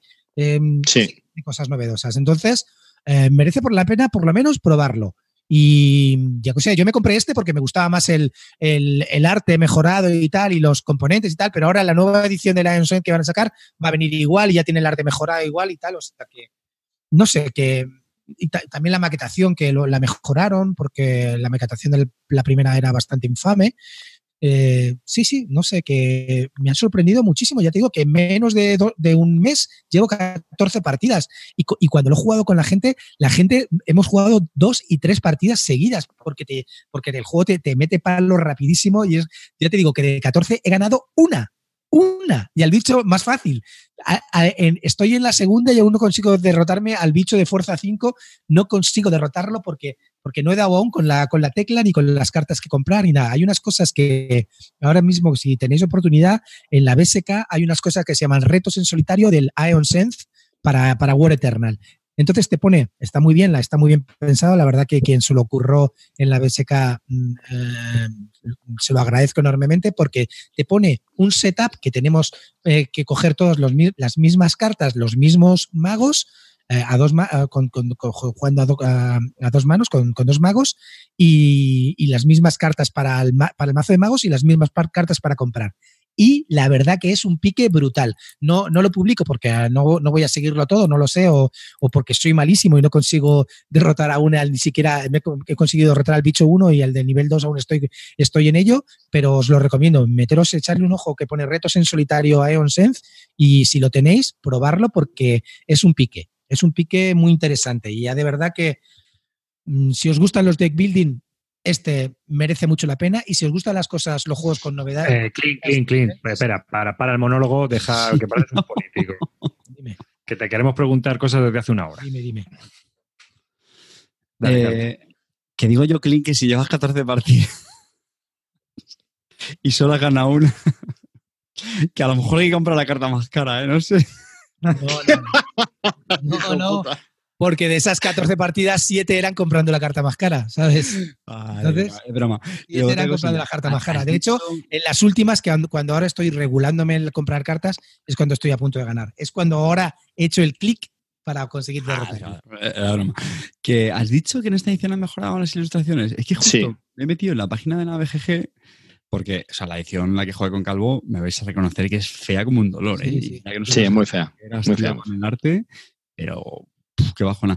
Y este la he visto, tampoco me parece mucho, mucho mejor, ¿eh? O sea, si la no, no, está bien, pues aunque solo sea la, maquetación, solo la maquetación de cómo vienen los comentarios de eso y los, textos, ya solo eso te es más friendly, más. bueno, un poquito, sí. Estoy, no, bueno, perdón. la maquetación está más chula, ¿eh? O sea, vamos a ver, no es, la, no es la caña. Los dibujos no son los más bonitos del mundo, te lo, eh, lo he de reconocer. Pero no está mal, ¿eh? O sea, en mesa, yo vi la, la, primera edición que tuve, que tú me dices, la vendí porque me pareció infame y esta no está mal, sin ser espectacular, ¿eh? sin ser muy bonita, pero está muy bien. ¿Qué más? Arribas, arribas, arribas. va a salir en español, ¿eh? Creo que va a salir en español. Sí, creo que lo publica SD Games. Eh, yo te quería preguntar, en multiplayer, ¿qué tal con respecto al solitario? Es decir, ahí, porque he oído hablar muy bien del multiplayer de este juego. Sí, es, que, es, que, se puede jugar con dos, con tres y con cuatro, y en el turno de los demás estás también muy tenso. Primero, porque no sabes cuándo te va a llegar tu turno. Y segundo, porque tienes que coordinarte con los demás para pegar. Porque una cosa que también tiene muy bien este juego es que las cartas de pegar no van directas. Las cartas de pegar al bicho, primero las tienes que convocar en una puerta, hay que invocar en una de las puertas que tengas, y en el siguiente turno es cuando pega, ¿vale? Entonces, te tienes que coordinar muy bien con los demás y cómo pegar y a quién pegar, porque también es muy importante saber a quién le tienes que pegar para, hacerlo. Entonces, la verdad que va muy bien en, va muy bien también con más gente. A mí con dos lo disfruto mucho porque es muy rápido, ya digo, con dos no me llegan las partidas ni, ni a una hora, las acabo muy, muy rápido. Y en solitario va estupendo porque a dos es muy fácil manejar las manos y no, tienes mucho que, pensar. Así es que para mí ha sido el descubrimiento de, estos dos meses, mm, el juego que más estoy jugando y estoy muy viciado. Así es que nada, si podéis echarle un vistazo a Ion Seth, yo os hablo del War Eternal, que es el que, al que le estoy dando. ¿eh? El War Eternal me ha gustado mucho y muy recomendable. No diría Territorio Barton porque no es el estilo de Territorio Barton, pero es un juego que estoy muy viciado y que deberíais probar. Yo tengo la primera edición y también, vale, ¿eh? las imágenes son, las ilustraciones son más feas, pero vamos, la mecánica es la misma y va igual de bien. O sea, dirías que se puede uno comprar la primera edición en plan barato si la encuentra. Why not? Si la encuentras, que esa es otra. No, la primera edición, o sea, la primera, ahora el Ionsen que están vendiendo ahora ya está, ya está mejorado, ¿eh? El, el normal, sin que sea el War Eternal, ya está mejorado, Calvo. ¿Vale? Vale. Vale. Pues nada, aquí este Ions Ends War Eternal, un juego de 1 a 4 jugadores, 60 minutos de duración, 14 años o más. Y si queréis, pasamos, Calvo, vas tú con Discover y así vamos vale. viendo. Pues bueno. Eh, Discover es un juego de 1 a 4 jugadores, una hora, dos horas de duración y para 12 años o más. Eh, pues nada, dale. Vale, de nuestro amigo Cory Konieska, que bueno, pues la verdad es que este tipo de juegos a mí es un género que me llama muchísimo la atención. Esto de tener un escenario con las losetas boca abajo y tienes que ir explorando, dándole vueltas, te van pasando cositas, tienes que buscar, eh, te salen bichos, cosas. A mí esas cosas me flipan un montón. Y encima tiene como una mini campaña, ¿no? cinco escenarios. Y dije, bueno, esto lo tengo que tener sí o sí para probar. Y bueno, las reglas son muy facilitas, de componentes viene bastante bien. Están. Ah, bueno, primer hito, primer gran hito de, este juego, ¿no? Que dicen, y es que ninguna caja es igual. Es decir, tiene, ahora mismo no recuerdo cuántos territorios tiene, pero en tu caja van a venir dos tipos de territorios. Creo que hay seis o ocho territorios. Y luego hay 36 exploradores, que en tu caja van a venir 12. Entonces, claro, lo que los terrenos y, y, luego también las misiones variará también un poco en función de qué terrenos te han tocado. Entonces, todo eso hace que mi copia sea única con la que se pueda comprar otra persona. Entonces, mucha gente se ha comprado dos, copias pues, para tener distintos terrenos y distintas misiones. ¿no? Ganas de palmar pasta, pero bueno. Bueno, y luego, pues eso, esperamos que eso hace que el juego sea único, ¿no? Hace, ¿no? Hace que, el juego sea único. Entonces, bueno, en mi caso vinieron con 12 exploradores, eh, dos tipos de losetas, y bueno, pues como no sabía qué, pues me daba igual. Eh, me puse a jugar el primer escenario y me pareció muy interesante. Tú tienes unos puntos de acción. Y entonces, pues con esos puntos de acción, pues o exploras, o te mueves, o descubres, o le das la vuelta a otra loseta, o, y, pues te dice, hay un objetivo que es eh, sal de aquí o lo que sea. Entonces, pues, pues tienes que ir haciendo eso, descubriendo las losetas y moviéndote para acá. Y cuando llegas a ese, pues te dice, ahora pasa al, a la parte 2 del escenario 1. Ah, y te dice, ah, pues ahora tienes que hacer no sé qué. Y dices, ah, pues yo creo que esto lo vi aquí, pues vuelvo para atrás, vuelvo a ver aquí. A todo esto lo tienes que hacer eh, sin olvidarte de que tienes que comer, porque hay una fase de día y una fase de noche. Por la fase de noche tienes que comer y beber.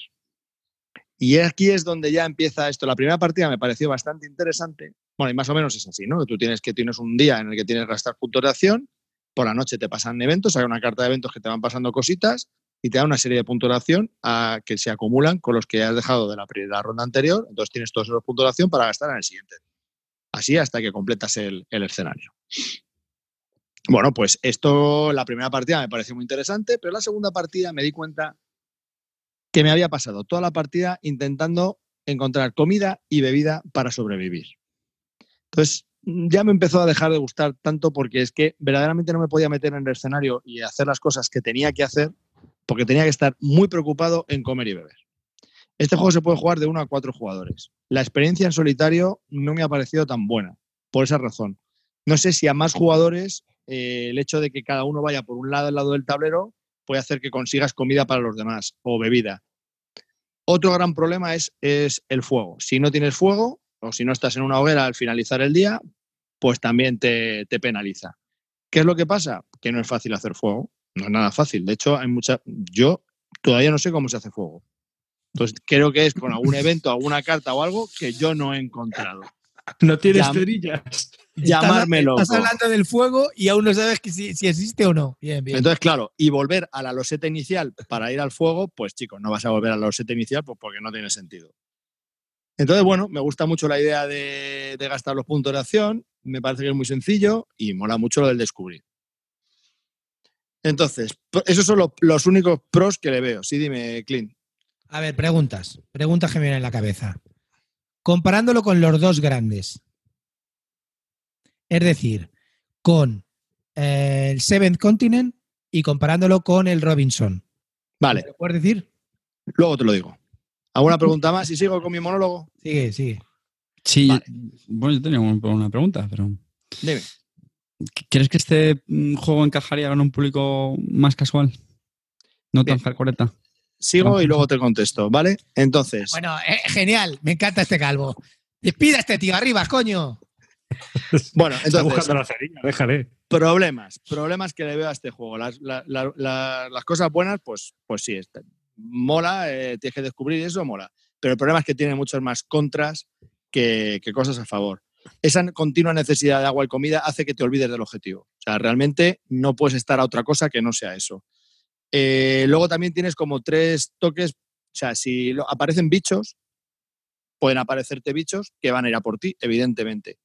Entonces, entre que tienes que buscar agua y comida y encima los bichos están persiguiéndote y solo aguantas tres toques, como te den el cuarto toque estás muerto. Entonces, claro, ¿y cómo te curas? Pues con agua y con comida.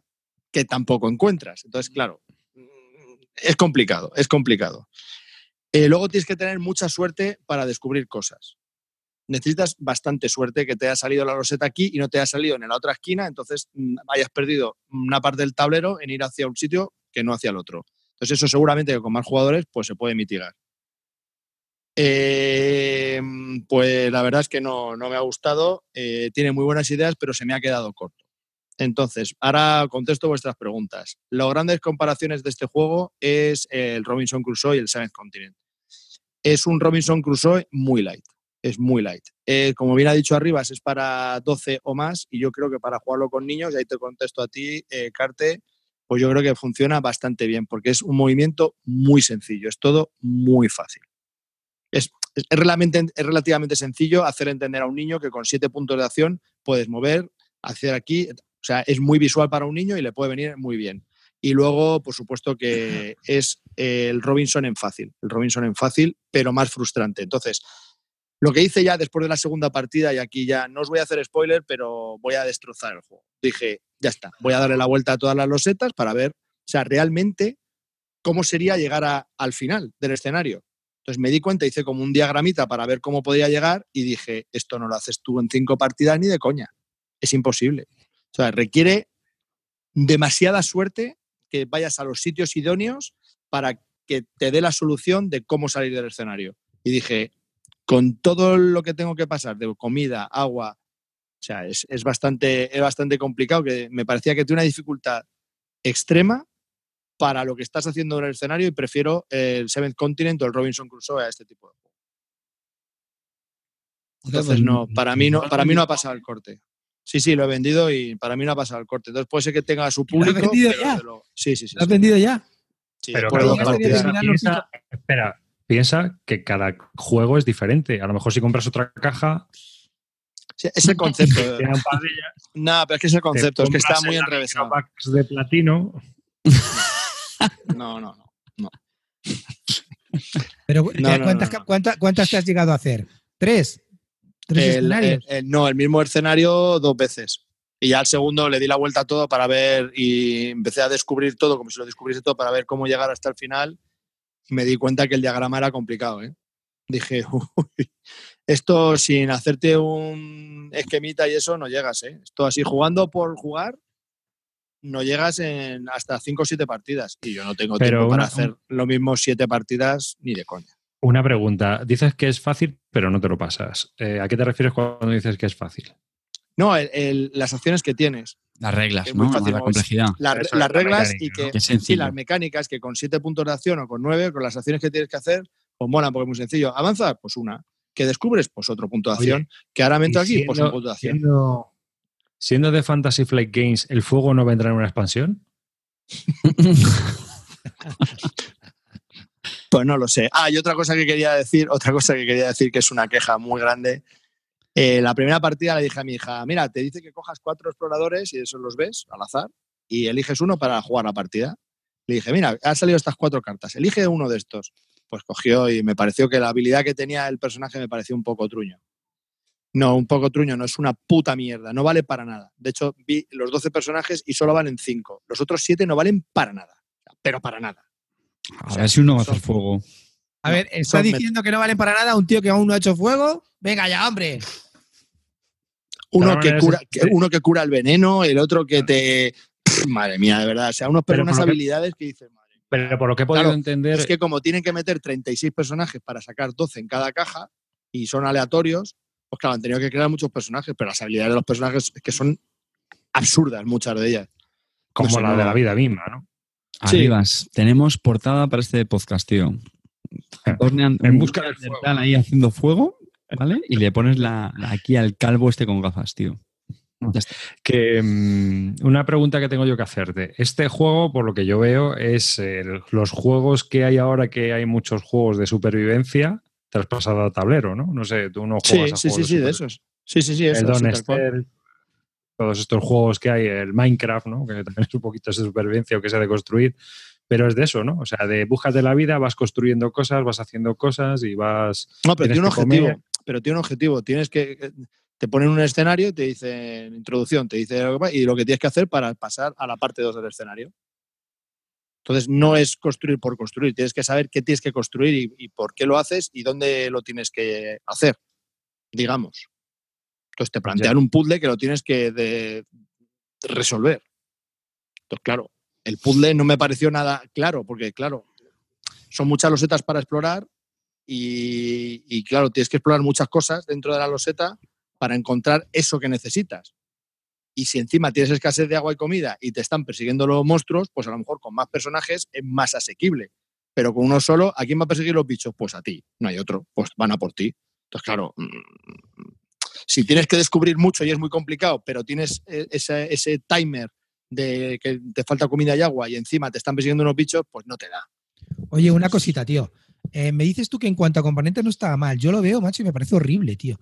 Primero, los muñecos esos de, plástico maluzo. Eh, eh, eso me parece horrible, esos muñecos. Yo no sé quién, quién habrá pensado de Fantasy Flay. Con, los, amantes que son de la miniatura no hayan puesto unas minis. Luego, lo segundo, tío, em, los componentes que me parecen feos, tío. No me parece un juego de Fantasy Fly que eso lo cuida muchísimo, tal. YouTube, no sé, por ejemplo, miras Fallout, ¿vale? Fallout, no sé cómo será. Creo que es del mismo estilo. Yo creo que ya te lo explicaré el Fallout en el siguiente programa. ¿Porque también te la has comprado o qué? Hombre, se vamos, ha caído porque, claro, no, sabía cuál pillarme, al final me pillé este, pero vamos, es que no había terminado la segunda partida, me estaba comprando el Fallout. Vamos, ese me va a encantar. A mí me parece muy semejante, ¿no? Eh, en cuanto a concepto, ¿verdad? Sí, sí, sí, sí, es de ese estilo. Pero al final este se queda, se queda, tiene muy buenas ideas, pero no terminan de estar bien rematadas. Javi, es que lo has, comentado, pero me parece que lo has dicho muy de puntillas. ¿No te parece que el reclamo de este juego, por lo que yo creo que se le dio tanto bombo, que si es una copia única en el mundo? Efectivamente. Perdóname. Yo creo que es eso al final. ¿eh? Es un timo, o sea, es decir, la experiencia de esta copia con otra, no sé, insisto, eh, eh, digo esto con lo que te he entendido, por eso te pido que lo confirmes, pero por lo que me cuentas, o sea, al final es como que, ¿cuántos exploradores había, no? Eh, vienen seis entre... Son, son 12 de 36. Que se supone que haga una habilidad diferente. Sí. Bueno, por ahí me voy a callar. Pero lo otro, lo de, lo de los terrenos que habías dicho, es que eso, o los animales, o no sé qué historia, o que da igual. O sea, ¿entiendes lo que quiero decir? ¿Tú crees que realmente la experiencia puede cambiar un poco? O al final es, en uno es rojo, en otro es azul y, ya está. ¿Entiendes por dónde voy? Sí, yo creo que lo que cambia son los terrenos, pues, y un poco también las misiones, ¿no? Al final las misiones, o sea, eh, eh, lo que va a cambiar es el tema de la misión. Pero el cómo desarrollas la misión va a ser igual en una copia que en otra. Al final eso sí que no lo puedes crear una mecánica diferente para cada una. Entonces, no sé, no, creo que lo que prepondera aquí es que sean copias únicas a que el juego esté bien finalizado. Tiene muy buenas ideas, porque la verdad que las ideas son buenas, pero no están bien rematadas, en mi opinión. Aquí pone, el Aeon Sense parece un Kandinsky a su lado. Qué feo de cojones este juego, tío. Para ser de Fantasy Flight, para mí eso, tío, no lo han cuidado nada, tío. Ya han vendido una, una burra, tío, mala, mala, para mí. Por cierto, no sé, yo no digo que sea malo, ¿eh? pero para mí no es. Aprovecho para meter un, chascarrillo, eh, que es que con esto de los juegos de las copias únicas me estaba acordando lo que ha pasado con el Keyforge, no sé si lo sabéis, otro juego que también ha sacado. Ah, lo del algoritmo que la liado parda. Sí, este juego también es muy, famoso. Eh, porque, bueno, sabéis que es un juego de cartas y cada mazo me parece es único, ¿no? También, creo que es. Sí. Cada mazo es único. Exactamente, no hay deck building, siempre juegas con ese mismo y ya está. Entonces, pues, lo mismo, pues eh, eh, implementaría un algoritmo pues, para sacar, digamos, aleatoriedad de las cartas tal y también el título del mazo o algo así. Y por lo visto han salido nombres, pues digamos, mm, políticamente incorrectos. Entonces, claro, ya está. Este también es de Fantasy Flight, ¿no? Retirando estas copias, porque creo que había una que me parece que era el padre que padre, no, el, señor que paga por, los niños o algo así, ¿no? Había una, por ejemplo, algo así, salen cartas, salen cartas con iconos y nombres, no hay sustantivos. Entonces, pues hay algunas, algunas están siendo unas cosas un poco tal cual, graciosillas. el señor que paga por los niños o algo así, era como, madre mía, un pedófilo ahí brutal. Y bueno, y ya los americanos de por sí, los yankees, que, se las... Hombre, eso es muy clamoroso, ¿no? Pero, joder, macho, cuando vi la imagen digo, madre ya, pero si montas el algoritmo y no has hecho unas pruebas, pues cuando, cuando se imprimen, pues pasan estas cosas. ¿no? Sí, para que también probar estas cosas tienen que ser complicadas. ¿eh? Al final, imagínate el cerro de copias que tienen que sacar. Y, y sobre todo lo que todo el mundo estaba pensando es la pasta que, es, que, que tiene que costar ahora todas esas copias ahí en, en segunda mano, ya sabéis, ¿no? Cuando prohíben las cosas, Y el, los precios se disparan. y el Fallout, eh, ¿de quién lo saca todo esto? O Fantasy Flight Game No. también. Sí. sacado, ¿eh? Fantasy Flight Games, pero Sí, siendo sí, sí. una... No, no, estaba pensando porque como es una franquicia de videojuego, digo, a lo mejor es un kit, kit starter por ahí. De hecho, de hecho, sale la expansión en breve ya. Ya está en inglés. es verdad, ¿eh? A ver, Oye, hombre, ¿qué- que qué- Fallout- qué ganas Está oyendo el Fallout. Yo creo que es- eh, la gente dice que es una cagada brutal, ¿no? No sé, ya, ya te lo diré. Sí, Javi se ha metido, sí, efectivamente. No, es Sí. otra, otra cosa que quería comentar. Me está pasando últimamente con los dos o tres últimos juegos que me he comprado, que los pongo en seguimiento, me mola la idea, oigo cosas buenas y en el momento que le doy a comprar, sigo leyendo, pues una mierda, es un truño, pues esto no funciona y es como, Dios, ¿qué pasa? Me pasó con el Discover, me está pasando con el Fallout y me ha pasado con otros dos, que ahora mismo no recuerdo, pero digo, joder, ¿en serio? O sea, ah, sí, el, el- otro que voy a comentar luego también. Digo, joder, pues no sé. No sé qué, qué- qué ojo tengo últimamente. ¿Y no has pensado que sería mejor esperarte un poquito? No puedo. No puedo, no puedo, no puedo. No es posible, Es que no los, se puede. No puedo, adopters son lo que tenéis, tío. Yo no es puedo, que no puedo. ya hay cosas que dices, joder, teniendo, teniendo la estantería llena hasta arriba, hasta las cejas de algo que no se va a acabar el stock. Y si se acaba el stock, lo van a reimprimir, porque si me dijeras que es una cosa súper rara tipo Kit Starter o No un puedo. de estos rarunos, pero un Tú hazte- Discover, tío, Tú, tú hazte caso, tú, mira, hazte cargo que esto es como cuando te sientas a comer en Asturias y te ponen, el- eh, tú pides fabada, el cachopo. ¿no? Eh, Fabada y cachopo, ¿no? El típico menú del peregrino, fabada y cachopo. Entonces te traen eh, para uno, pides fabada para uno y te traen un cuenco de dos, de dos litros, de, de dos kilos de fabada. ¿Tú qué haces? ¿Te pones un plato? No. No, Te- me te espero, acabas- a ver si está frío. No, te acabas el puchero. Pues esto es igual. No puedes, no puedes, no, no puedes no comerte todo el puchero. Pues esto es igual. Te tienes que comprar el juego, lo tienes que comprar, lo tienes que comprar. ¿Lo ves? Lo tienes que pedir. Ah, arriba, cambia la portada del podcast, tío, y, y pon un plato de fabada. No, el calvo soltando billetes. Esa va a ser la No puedo, portada. no puedo. Me lo tengo que comer todo el, todo el cuenco. Así acabo luego, hecho polvo. Bueno, pues nada, hemos estado hablando de Discover, la experiencia fallida del calvo en, lo- en la isla. ¿No? Sí, Así que Suele ser. Es lo que tiene. Lo Que. bueno, las cosas que pasan. Eh, venga, Venga, Carte, ¿sí? ¿de qué quieres hablar? Bueno, hoy os voy a sorprender. No voy a hablar de juegos infantiles, no voy a hablar de juegos viejunos, no niños. Hoy vamos a hablar de un juego que ni siquiera ha sido publicado. ¿Cómo es eso? Pues sí, es un juego que además está actualmente en Kickstarter, la campaña, y es, vamos, ha hecho bastante ruido. ¿Es taiwanés? No, tampoco es taiwanés. Y es City of the Big Soldiers. Y nada, es un juego, como decía, que está mismo en Kickstarter. El diseñador es Raymond Chandler III, ojo a esto. Y nada, es un juego de jugadores y se ha hecho, bueno, de Parallel Games y se ha hecho bastante famoso, pues porque es un juego bastante durete, económico, y algunos lo definen como un hijo bastardo entre el, entre la- el género 18XX y eh, pues el artwork. Ahora yo ma- matizaré. Antes de nada, lo que quiero decir es gracias, gracias a, nuestro amigo Karajan, que fue el que mm, oye, pues nos ha permitido que probemos este juego con, oye, con bastante anticipación. Y, bueno, la historia es que él, por visto, pues no sé, no sé muy cómo, pero conocía al diseñador o como estaba también detrás de este juego, pues estuvo en contacto con él. Al final, pues el diseñador le envió un, un proto, una copia, muy, muy, muy decente, hay que decir, con unos materiales muy chulos.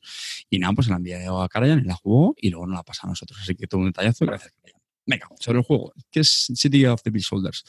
Si hay algún ignorante, como era mi caso, pues es un juego que trata sobre la reconstrucción de Chicago desde 1875 hasta 1915. ¿vale? Y como decía, pues es esta mezcla de 18XX con Arroy, que a mí no me pareció tanto al Arroy, no vi tanto a demanda de precios ni cosas así.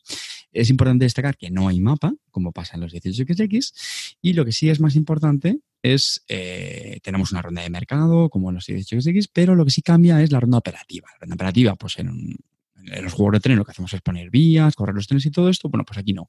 Aquí podríamos decir que se, de- se desdobla en una serie de fases, que es, por un lado, una construcción de edificios, que es la que nos va a permitir luego una fase de colocación de trabajadores. ¿vale?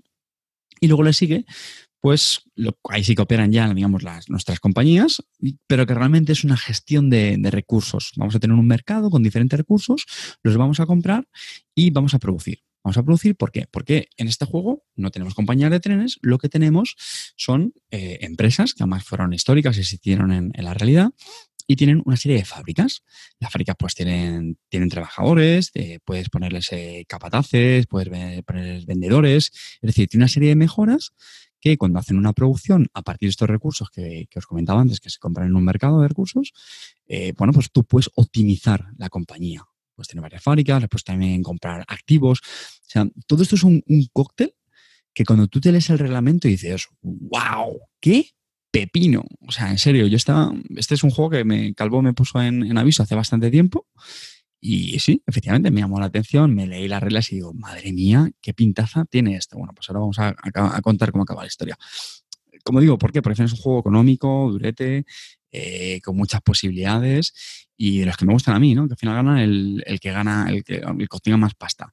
Eh, hago mucho hincapié en el tema del 18XX porque realmente es eso. O sea, de verdad que en mi opinión es un juego. Alguno, yo sé que alguno dirá, no, no, es que, es que realmente es un euro. Bueno, llámalo como queráis. Para mí tiene realmente toda la esencia de un, 18XX, es decir, hay una ronda de mercado, se compran las acciones, es, es exactamente igual. De hecho, la explicación fueron 20 minutos de reloj ¿Por qué? Porque es que había muchas cosas que como los cuatro que jugábamos eh, éramos, bueno, pues jugadores duchos de PSX, pues eh, muchas reglas no hace falta, no hace falta explicarlas.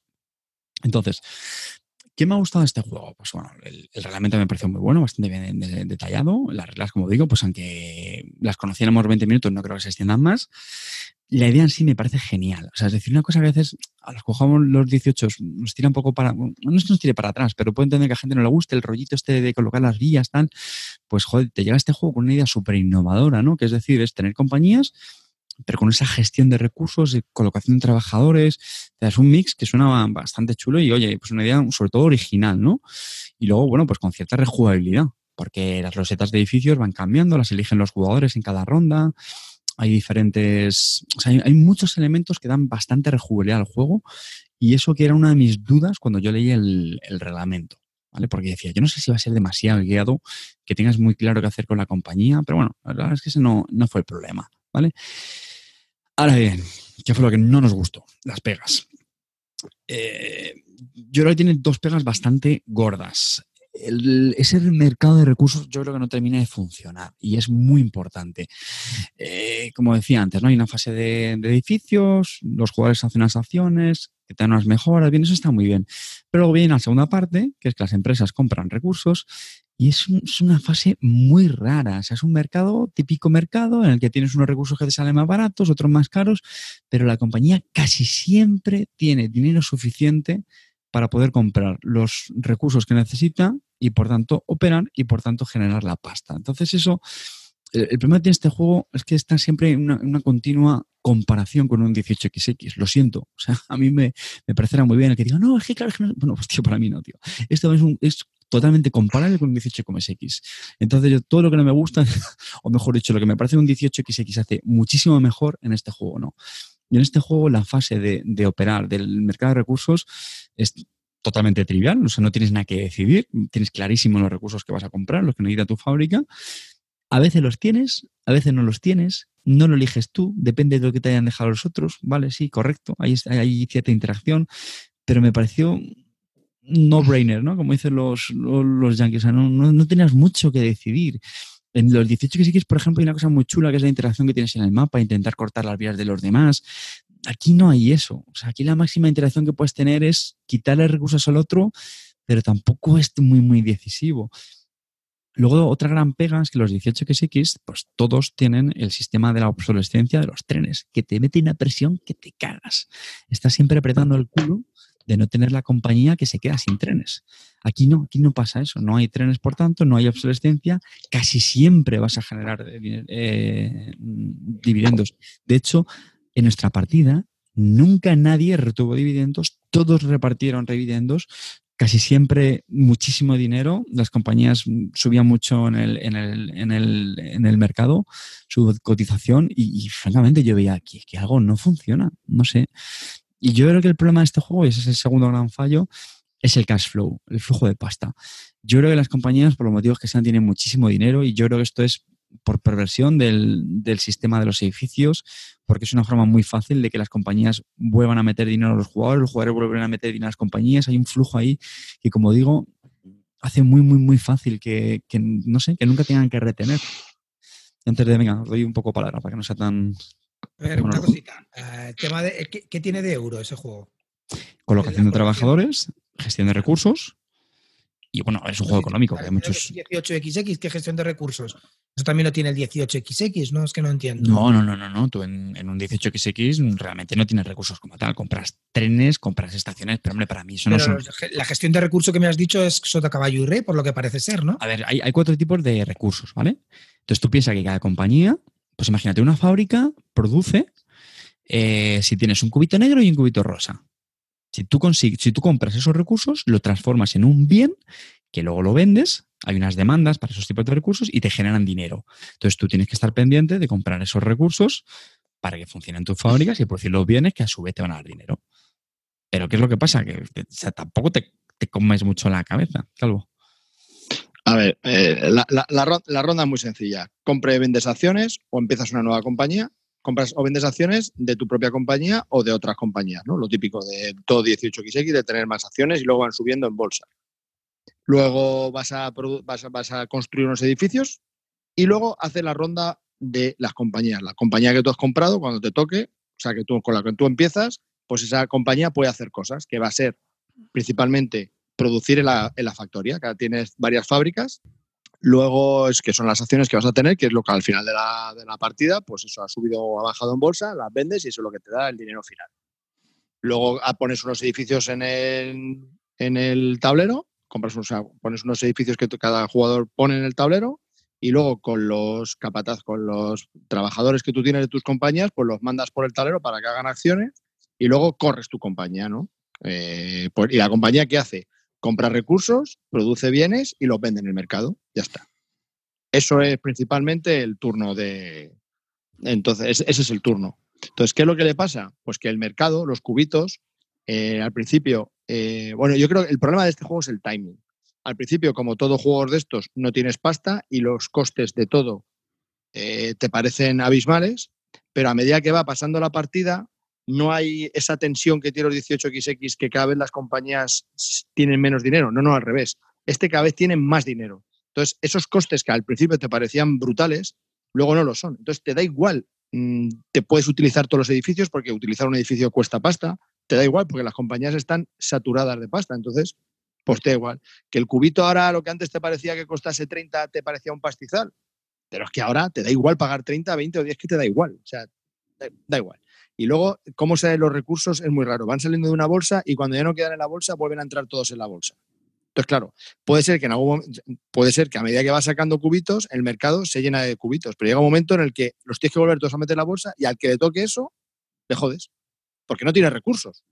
No, no, no puede cambiar recursos. ¿Y todo por qué? Porque se ha quedado la bolsa sin recursos. No hay, no hay nada, no hay un hito que haga que, que, que haya o, o, deje de haber cubitos. O sea, es, es absurdo eso. eso. eso. es absurdo. Eh, y luego la venta de bienes es en el único sitio donde le puedes quitar al otro. Si tú vas primero en el orden de turno con tu compañía y vendes los recursos, pues el siguiente a lo mejor no, tiene, no hay tanta demanda para tú vender esos cubitos. Entonces, pues, pero, bueno, pero el problema... Que siempre tienes para venderlos. ¿eh? Que sí, a lo mejor en vez de ganar X, ganas X menos 10. O sea, tampoco es un problemón. Entonces, bueno, pues ese es el problema, que empieza muy bien, pero a mitad de partida, tirando para el final, hay una falta de tensión, que es lo que eh, eh, principalmente es lo que a mí me, me, me ha importado este juego, es la falta de tensión. Que ya te da igual. Tengo, una, es que pregunta, estás... tengo una, pregunta, ¿Jugasteis bien? Pues ya tenemos el efecto vanilla. Sí, sí, sí. Yo, yo, estoy bastante convencido. A mí, sinceramente, a nivel mecánica, no. O sea, sabrá que esto, esto chirría, eh, pero no. Yo, arriba, esa, esa pregunta eh, que explicó el juego fui yo. Eh, me leí las reglas varias veces y lo expliqué y me pareció súper correcto. No, la hago, la hago. La no, no, no, espera, espera, espera. Arriba, sabéis no, no. que luego sí, siempre sí. dicen, bueno, bien. Sí, no, pero escucha, pero escucha, escucha, que cuando terminamos la partida, cuando terminamos la partida y vi cómo había quedado el tema, dije, oye chicos, a lo mejor me he equivocado.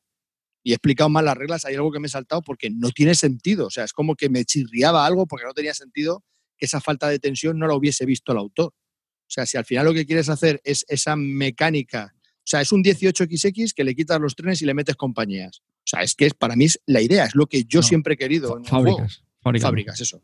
Fábricas. O sea, de producir, vender los productos que fabricas, y eso me parecía la bomba. Y, y- y comprar y vender acciones de las compañías que tenemos, o sea, las fábricas. Pues tío, no sé qué ha pasado, que no, al final de la cuarta ronda de cinco decía, pero si es que esto no tiene nada, es que no tiene tensión, ¿no? y arriba, yo, también me leí las reglas, ¿eh? O sea, tampoco, o sea, que fuimos dos. Y la parte, insisto, o sea, un- una ventaja en este juego es que realmente las reglas son sencillas en el sentido que no son, no sé cómo decirlo, que, que no es muy, es como en un 18, en un 18 realmente no es muy fácil cometer errores. con- Bueno, bueno, depende, cuando he jugado tantas supongo que será eso. Pero que, que según las iba leyendo, no veías tampoco ahí este resquicio que dices, hostia, cuidado con esto. No sé, es que es que muy. Todo tiene mucha lógica realmente. O sea, a nivel mecánico, eh, todo tiene bastante lógica. Pero es que luego en experiencia de juego, si ya te digo, yo me leí el reglamento y digo, hostia, qué pepino. No lo quería vaquear el Kickstarter por los costes de envío y porque me parece carísimo. Y dije, me da mí que cuando Eso, eh, este juego lo voy a vaquear, macho. Ni de Eso es, coño, ni de eso, es un- coño. eso es una cosa que os iba a preguntar. Si no hubierais jugado la partida, ¿lo habíais vaqueado? Yo no, Yo no. Calvo, estoy, estoy, estoy muy. me da igual lo que me choteéis. Estoy hasta los, lo voy a decir, hasta los cojones de gastos de envío sobradísimos, eh, que luego llega a tienda y te salga más barato. mm, A ver, eh, eh, esto, esto- esto es muy sencillo. saco, tío. Me tiene que Esto- gustar esto es un- muy sencillo, esto es muy juego, lo que sencillo. es un juego que si salía el Kickstarter, al final Queenet Games lo iba a publicar en, en Europa. Entonces, el juego ahora mismo en Kickstarter puesto en tu casa en España son 83 euros para un Eurogame, por muy duro que sea. Que sí, que tiene los componentes deluxe y la madre que lo parió. Yo estoy en contra de los componentes deluxe. A mí me importa un huevo que sea más bonito o menos bonito. Yo lo que voy es a que sea práctico, que jugar. Me da igual. Si el juego es de 50 euros como lo va a sacar Queenet Games, yo lo voy a jugar igual dentro de un año y pico. Me la pela los componentes de luz con la vaca de oro y el cerdo plastificado. Es que me da exactamente igual. Yo lo que quiero es mis tokens, o sea, mis cubitos. Me da igual que luego me pongan los recursos con sabor a fresa y plátano. Me da igual. Lo que quiero son poderlo jugar. Entonces, si sé que dentro de un año lo voy a tener por 50 euros, pues me espero. Es que me da igual. Entonces, yo no lo iba a vaquear por eso. Yo solo vaqueo cosas que sé que no van a tener producción en Europa o que va a ser su- difícil su De distribución. hecho, de hecho, cuando jugamos la primera el juego son cinco rondas fijas, ¿vale? Y cuando jugamos la primera ronda, nos miramos y dijimos, hostia, esto, esto va a estar chulo, ¿te acuerdas? Sea, decir que, que sinceramente, que es que no, se, no fue tampoco un tortazo desde ya del momento. No, no, la primera ronda fue, pero es que luego ya empezó a hacerse volar el juego. O sea, cuando, y es que lo comentamos, y dije, es que esto, chico, no sé, que da sensación. Y lo que es que la gente dirá, no, es que jugaste mal. Bueno, pues yo lo que creo es que, es que es muy fácil lanzar un juego en Kickstarter y que no esté bien desarrollado. Y un 18XX es una cosa que funciona como un puñetero reloj. Porque lleva funcionando desde hace 30 años, fue el primero, 40 años. No, 40 años. Es un sistema que 72. está testeadísimo, tío. Y en este le quitas una cosa tan importante como es la ronda operativa, que es que es la chicha, porque comprar y vender en acciones, pues bueno, pues eso en el fondo, pero claro, es que le quitas toda la ronda operativa. 250.000 juegos de esos. Sí, de comprar y vender le metes este mejunje que insisto, que sonaba que te cagas, y ojalá, de hecho, no sé, fíjate lo que te digo, es que ojalá lo, lo hubiéramos jugado con reglas, porque lo dice, claro, era una idea que, que a todos nos encantaba. Pero entre que se hizo bola, cosas que es que veíamos los cuatro que lo comentamos, decías que esto no tiene ningún sentido. Entonces yo creo que es más fácil pensar que es, el típico juego de Kickstarter, que chico, que ya lo siento mucho, que no tiene desarrollo. Y pito a todas las editoriales que van a sacar juegos en Kickstarter que nos manden un proto así para probarlo y Sí, que el- os lo Raymond vendemos en Charle- pantalla. Ray- a- arriba, Raymond Chalder III se está acordando ahora de la padre, del padre de Carte y de la madre del calvo. ¿Sabes? Diré, A ver, a ver, Yo voy- siento. Raymond, no, la has yo- bordado, lo has a- no vuelvas a enviarle un proto a, a ninguno de estos dos, porque vamos, has enviado a Hombre, no, pero también te digo una cosa, probaron el proto de la Australia y lo pusieron guay, ¿eh? Estaba porque les gustó, o sea que por eso te digo. A ver, a ver, una cosa que nos caracteriza, nos caracteriza a Bislúdica es que da igual lo que nos mandes o lo que probemos, si nos gusta, nos gusta, y si no nos gusta, no nos gusta y lo decimos. Esto es lo que hay. Tenemos un proto, podemos hablar de él, no nos ha gustado, lo decimos. Segundo, este tío lleva, sacó el primer proto, lo llevó a, creo, no lo, no lo llevó a ese en 2016 porque no le dio tiempo. Lo llevó a ese en 2017, o sea, lleva años ya con el jueguecito, ¿eh? Lo iba a sacar lo iba a sacar en Kickstarter en verano del 2017 o a finales de 2017 y lo saca ahora. O sea, ojo, cuidado, que lleva el tío probando el juego. Y claro, esa fue mi sorpresa, que yo sabiendo que llevo detrás de este juego un montón de tiempo y veo esto, digo, chico, mm, no sé, no lo entiendo, no lo entiendo. Y me cabrea un poco más, porque, no sé, se supone que ya lo tienes muy testeado. Entonces, ¿quién ha testeado esto? O sea, que ¿vamos nosotros a ser los más listos del lugar o cómo va? ¿Tú, sabes de qué me estoy acordando? Del... El Bunny Kingdom. no, del medio, ¿cómo era? Medievo Universal, ¿era el monstruo este que sacaron? Sí. Si no te acordáis, tío, que se llama así, ¿no? El, que, es un, que es, es un cajón infinito que le sacó un italiano. Sí, sí, sí, Medievo Universalis. Con 200.000 figuritas de estas de, plástico. Sí, ¿Qué pasa con ese? Ese no mola mucho, ¿verdad? ¿No? Este hay que decir que el tío por lo menos ha tenido la decencia de publicar el reglamento, que insisto, está muy bien, ¿eh? Muy bien. Pero, no sé, mm, lo peor, tío, es que a mí, bueno, a mí, a casi nadie nos dejó ganas de, repetir, ¿eh? Yo creo que eso es lo peor. y porque luego, no lo he dicho, es que duró tres horas y media la partida. Mm. Y alguien dirá, y alguien dirá, bueno, ya, pero es que los 18 son más largos. Sí, correcto, pero lo paso muchísimo mejor. O sea, es que me tienen cuatro o cinco o lo que dure totalmente absurdo. Es que esto no, es que este ya la tercera. chicos, la, diferencia, la diferencia es la tensión. Eso es, eso es, eso es. Es que ese es el kit, la falta de. Es que se vuelve plano, es que me toca operar. A ver qué cubitos, a ver no sé qué. Este, este... edificio, este edificio me llevo aquí, aquí me llevo 90, aquí hago esto. Y el resultado es una sensación de que da igual. O sea, el resumen de todo es que lo que haces te da una sensación de que. Mm, en un 18. A ver, para, para que lo entendáis, todas las fábricas van a producir y todas las fábricas van a vender. Todas. No hay ningún sitio en el tablero donde una digas, hostia, cuidado con esta, no compres acciones, que esta no va ni a fabricar ni a vender. No, no, no. Todas fabrican porque hay cubos de sobra y hay pasta de sobra y todas van a vender. Mm, ganando un poco más o menos pasta, pero que da igual que ganes en vez de 200, 150 o 120, si al final las empresas tienen pasta para aburrir. No sé, no, Nine. Ya, ya. O sea que hay una bola de nieve que se va haciendo y que. ya. Venga. Bueno, pues no, son las 12 menos 10, ya terminamos. ¿eh? pero habla del tuyo. la tuya, hombre. Bueno, hemos estado hablando de City of, City of the Big Shoulders. Os, animamos a que va que. a que va que Raymond, Chandler, Raymond Chandler quiere agradecer infinitamente a Carte y a, Calvo su participación y crítica en el juego. Cualquiera que se acabe de incorporar al programa, eh, recomendamos su vaqueo Instaback. Instaback total. Bueno, bueno, yo voy a ser rápido, ¿vale? Porque es un juego, voy a hablar de un juego del año 2014. Eh, voy a hablar de Onward to Venus, de un juego de Martin eh. Wallace, publicado por su compañía Trifo Games y que es de 2 a 5 jugadores y de 90 a 120 minutos, una hora o dos horas. Eh, bueno, van a ser con unos comentarios rápidos porque ha sido la primera partida y bueno, pues comentaros que Onward to Venus es un juego pues bastante curiosite. Yo siempre había oído muy malas críticas de él, no sé por qué, o esa paja mental me había hecho yo en la cabeza. Y el caso es que cuando luego lo jugué, vamos, creía que era un tordo, o que era un juego, vamos, un rollo. Y luego cuando lo jugué me gustó bastante, estaba bastante curiosete.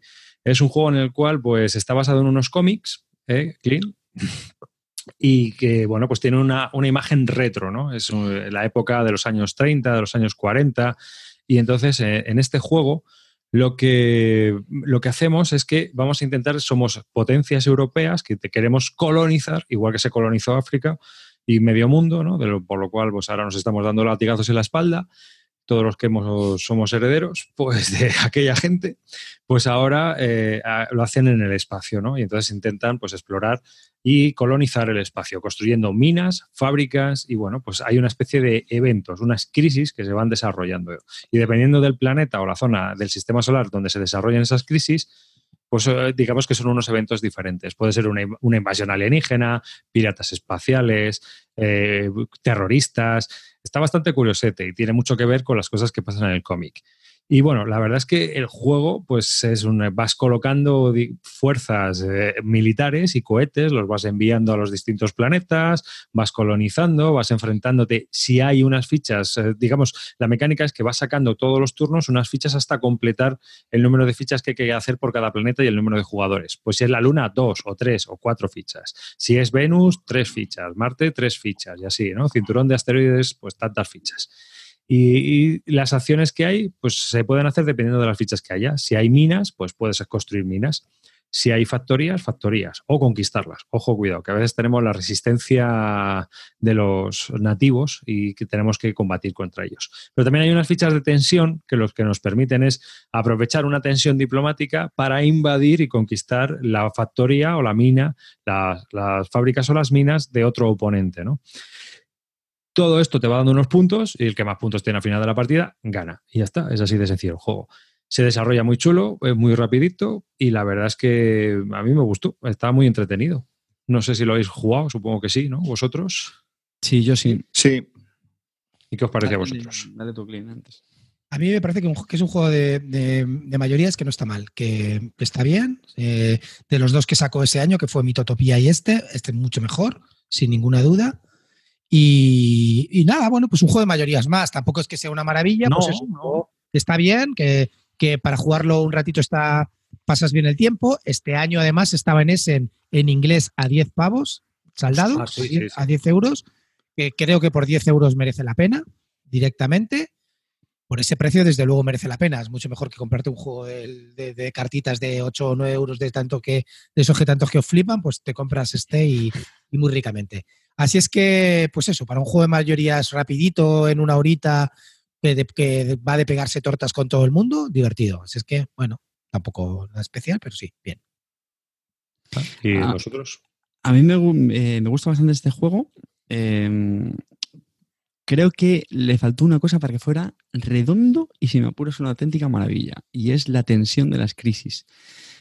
Reconozco que es una mecánica a mí personalmente, o sea, esto es algo subjetivo, me gusta mucho, es decir, tiene, tiene esa condición de que la partida se puede ir al traste y, y, pues algo como, el- como pasa en el archipiélago, ¿no? ¿no? Con las crisis. Tú vas Mm. allá a tu turrón, pero ojito amigo, que como cada uno mire solamente por lo suyo, la- el, el archipiélago se puede ir al carajo con, con los rebeldes, ¿no?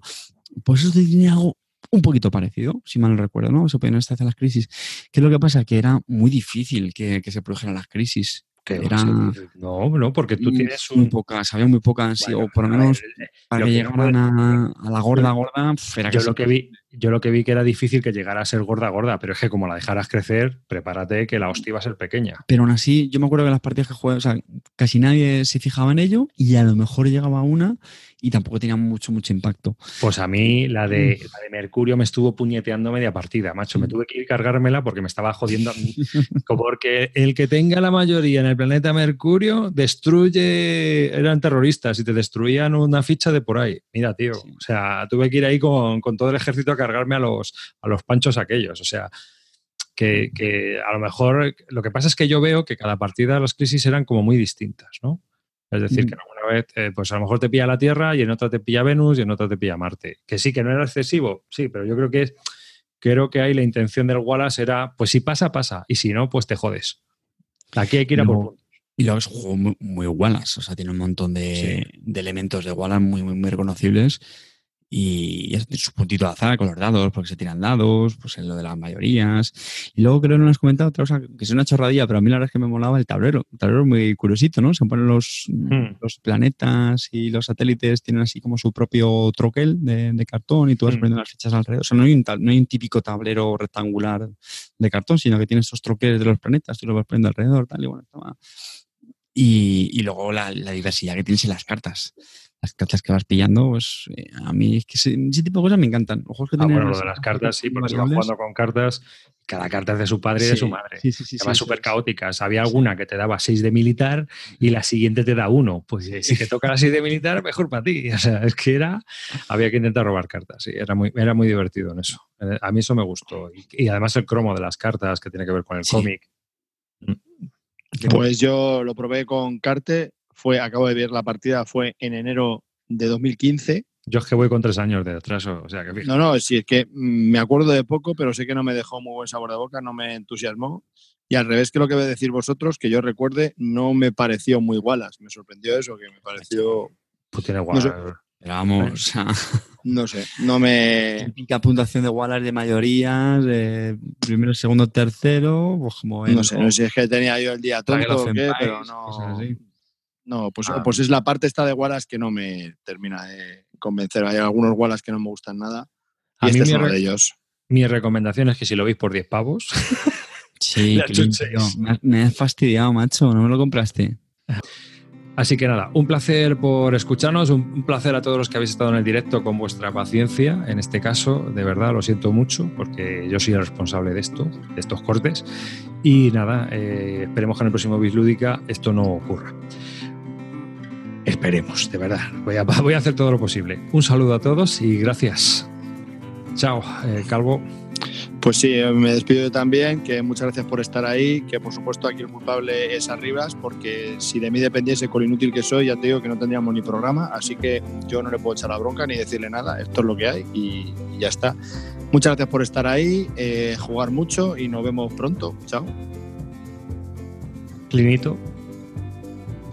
Pues nada, Dankeschön familia. Eh, nos vemos en el próximo programa y nada, esto es eh, esto es lo que pasa. Esto es lo que lo único que os podéis permitir. no es lo que os merecéis, no es el programa que os merecéis, pero es lo único que os podéis permitir. Así es que aguantad. Pues nada, señores mozuelos, yo también me despido. Muchísimas gracias. Sí, y ahora sí, metemos la cuñita. Eh, Felicitamos a nuestros compañeros de podcast eh, Planeta de Juegos por esos 100 programazos que han cumplido.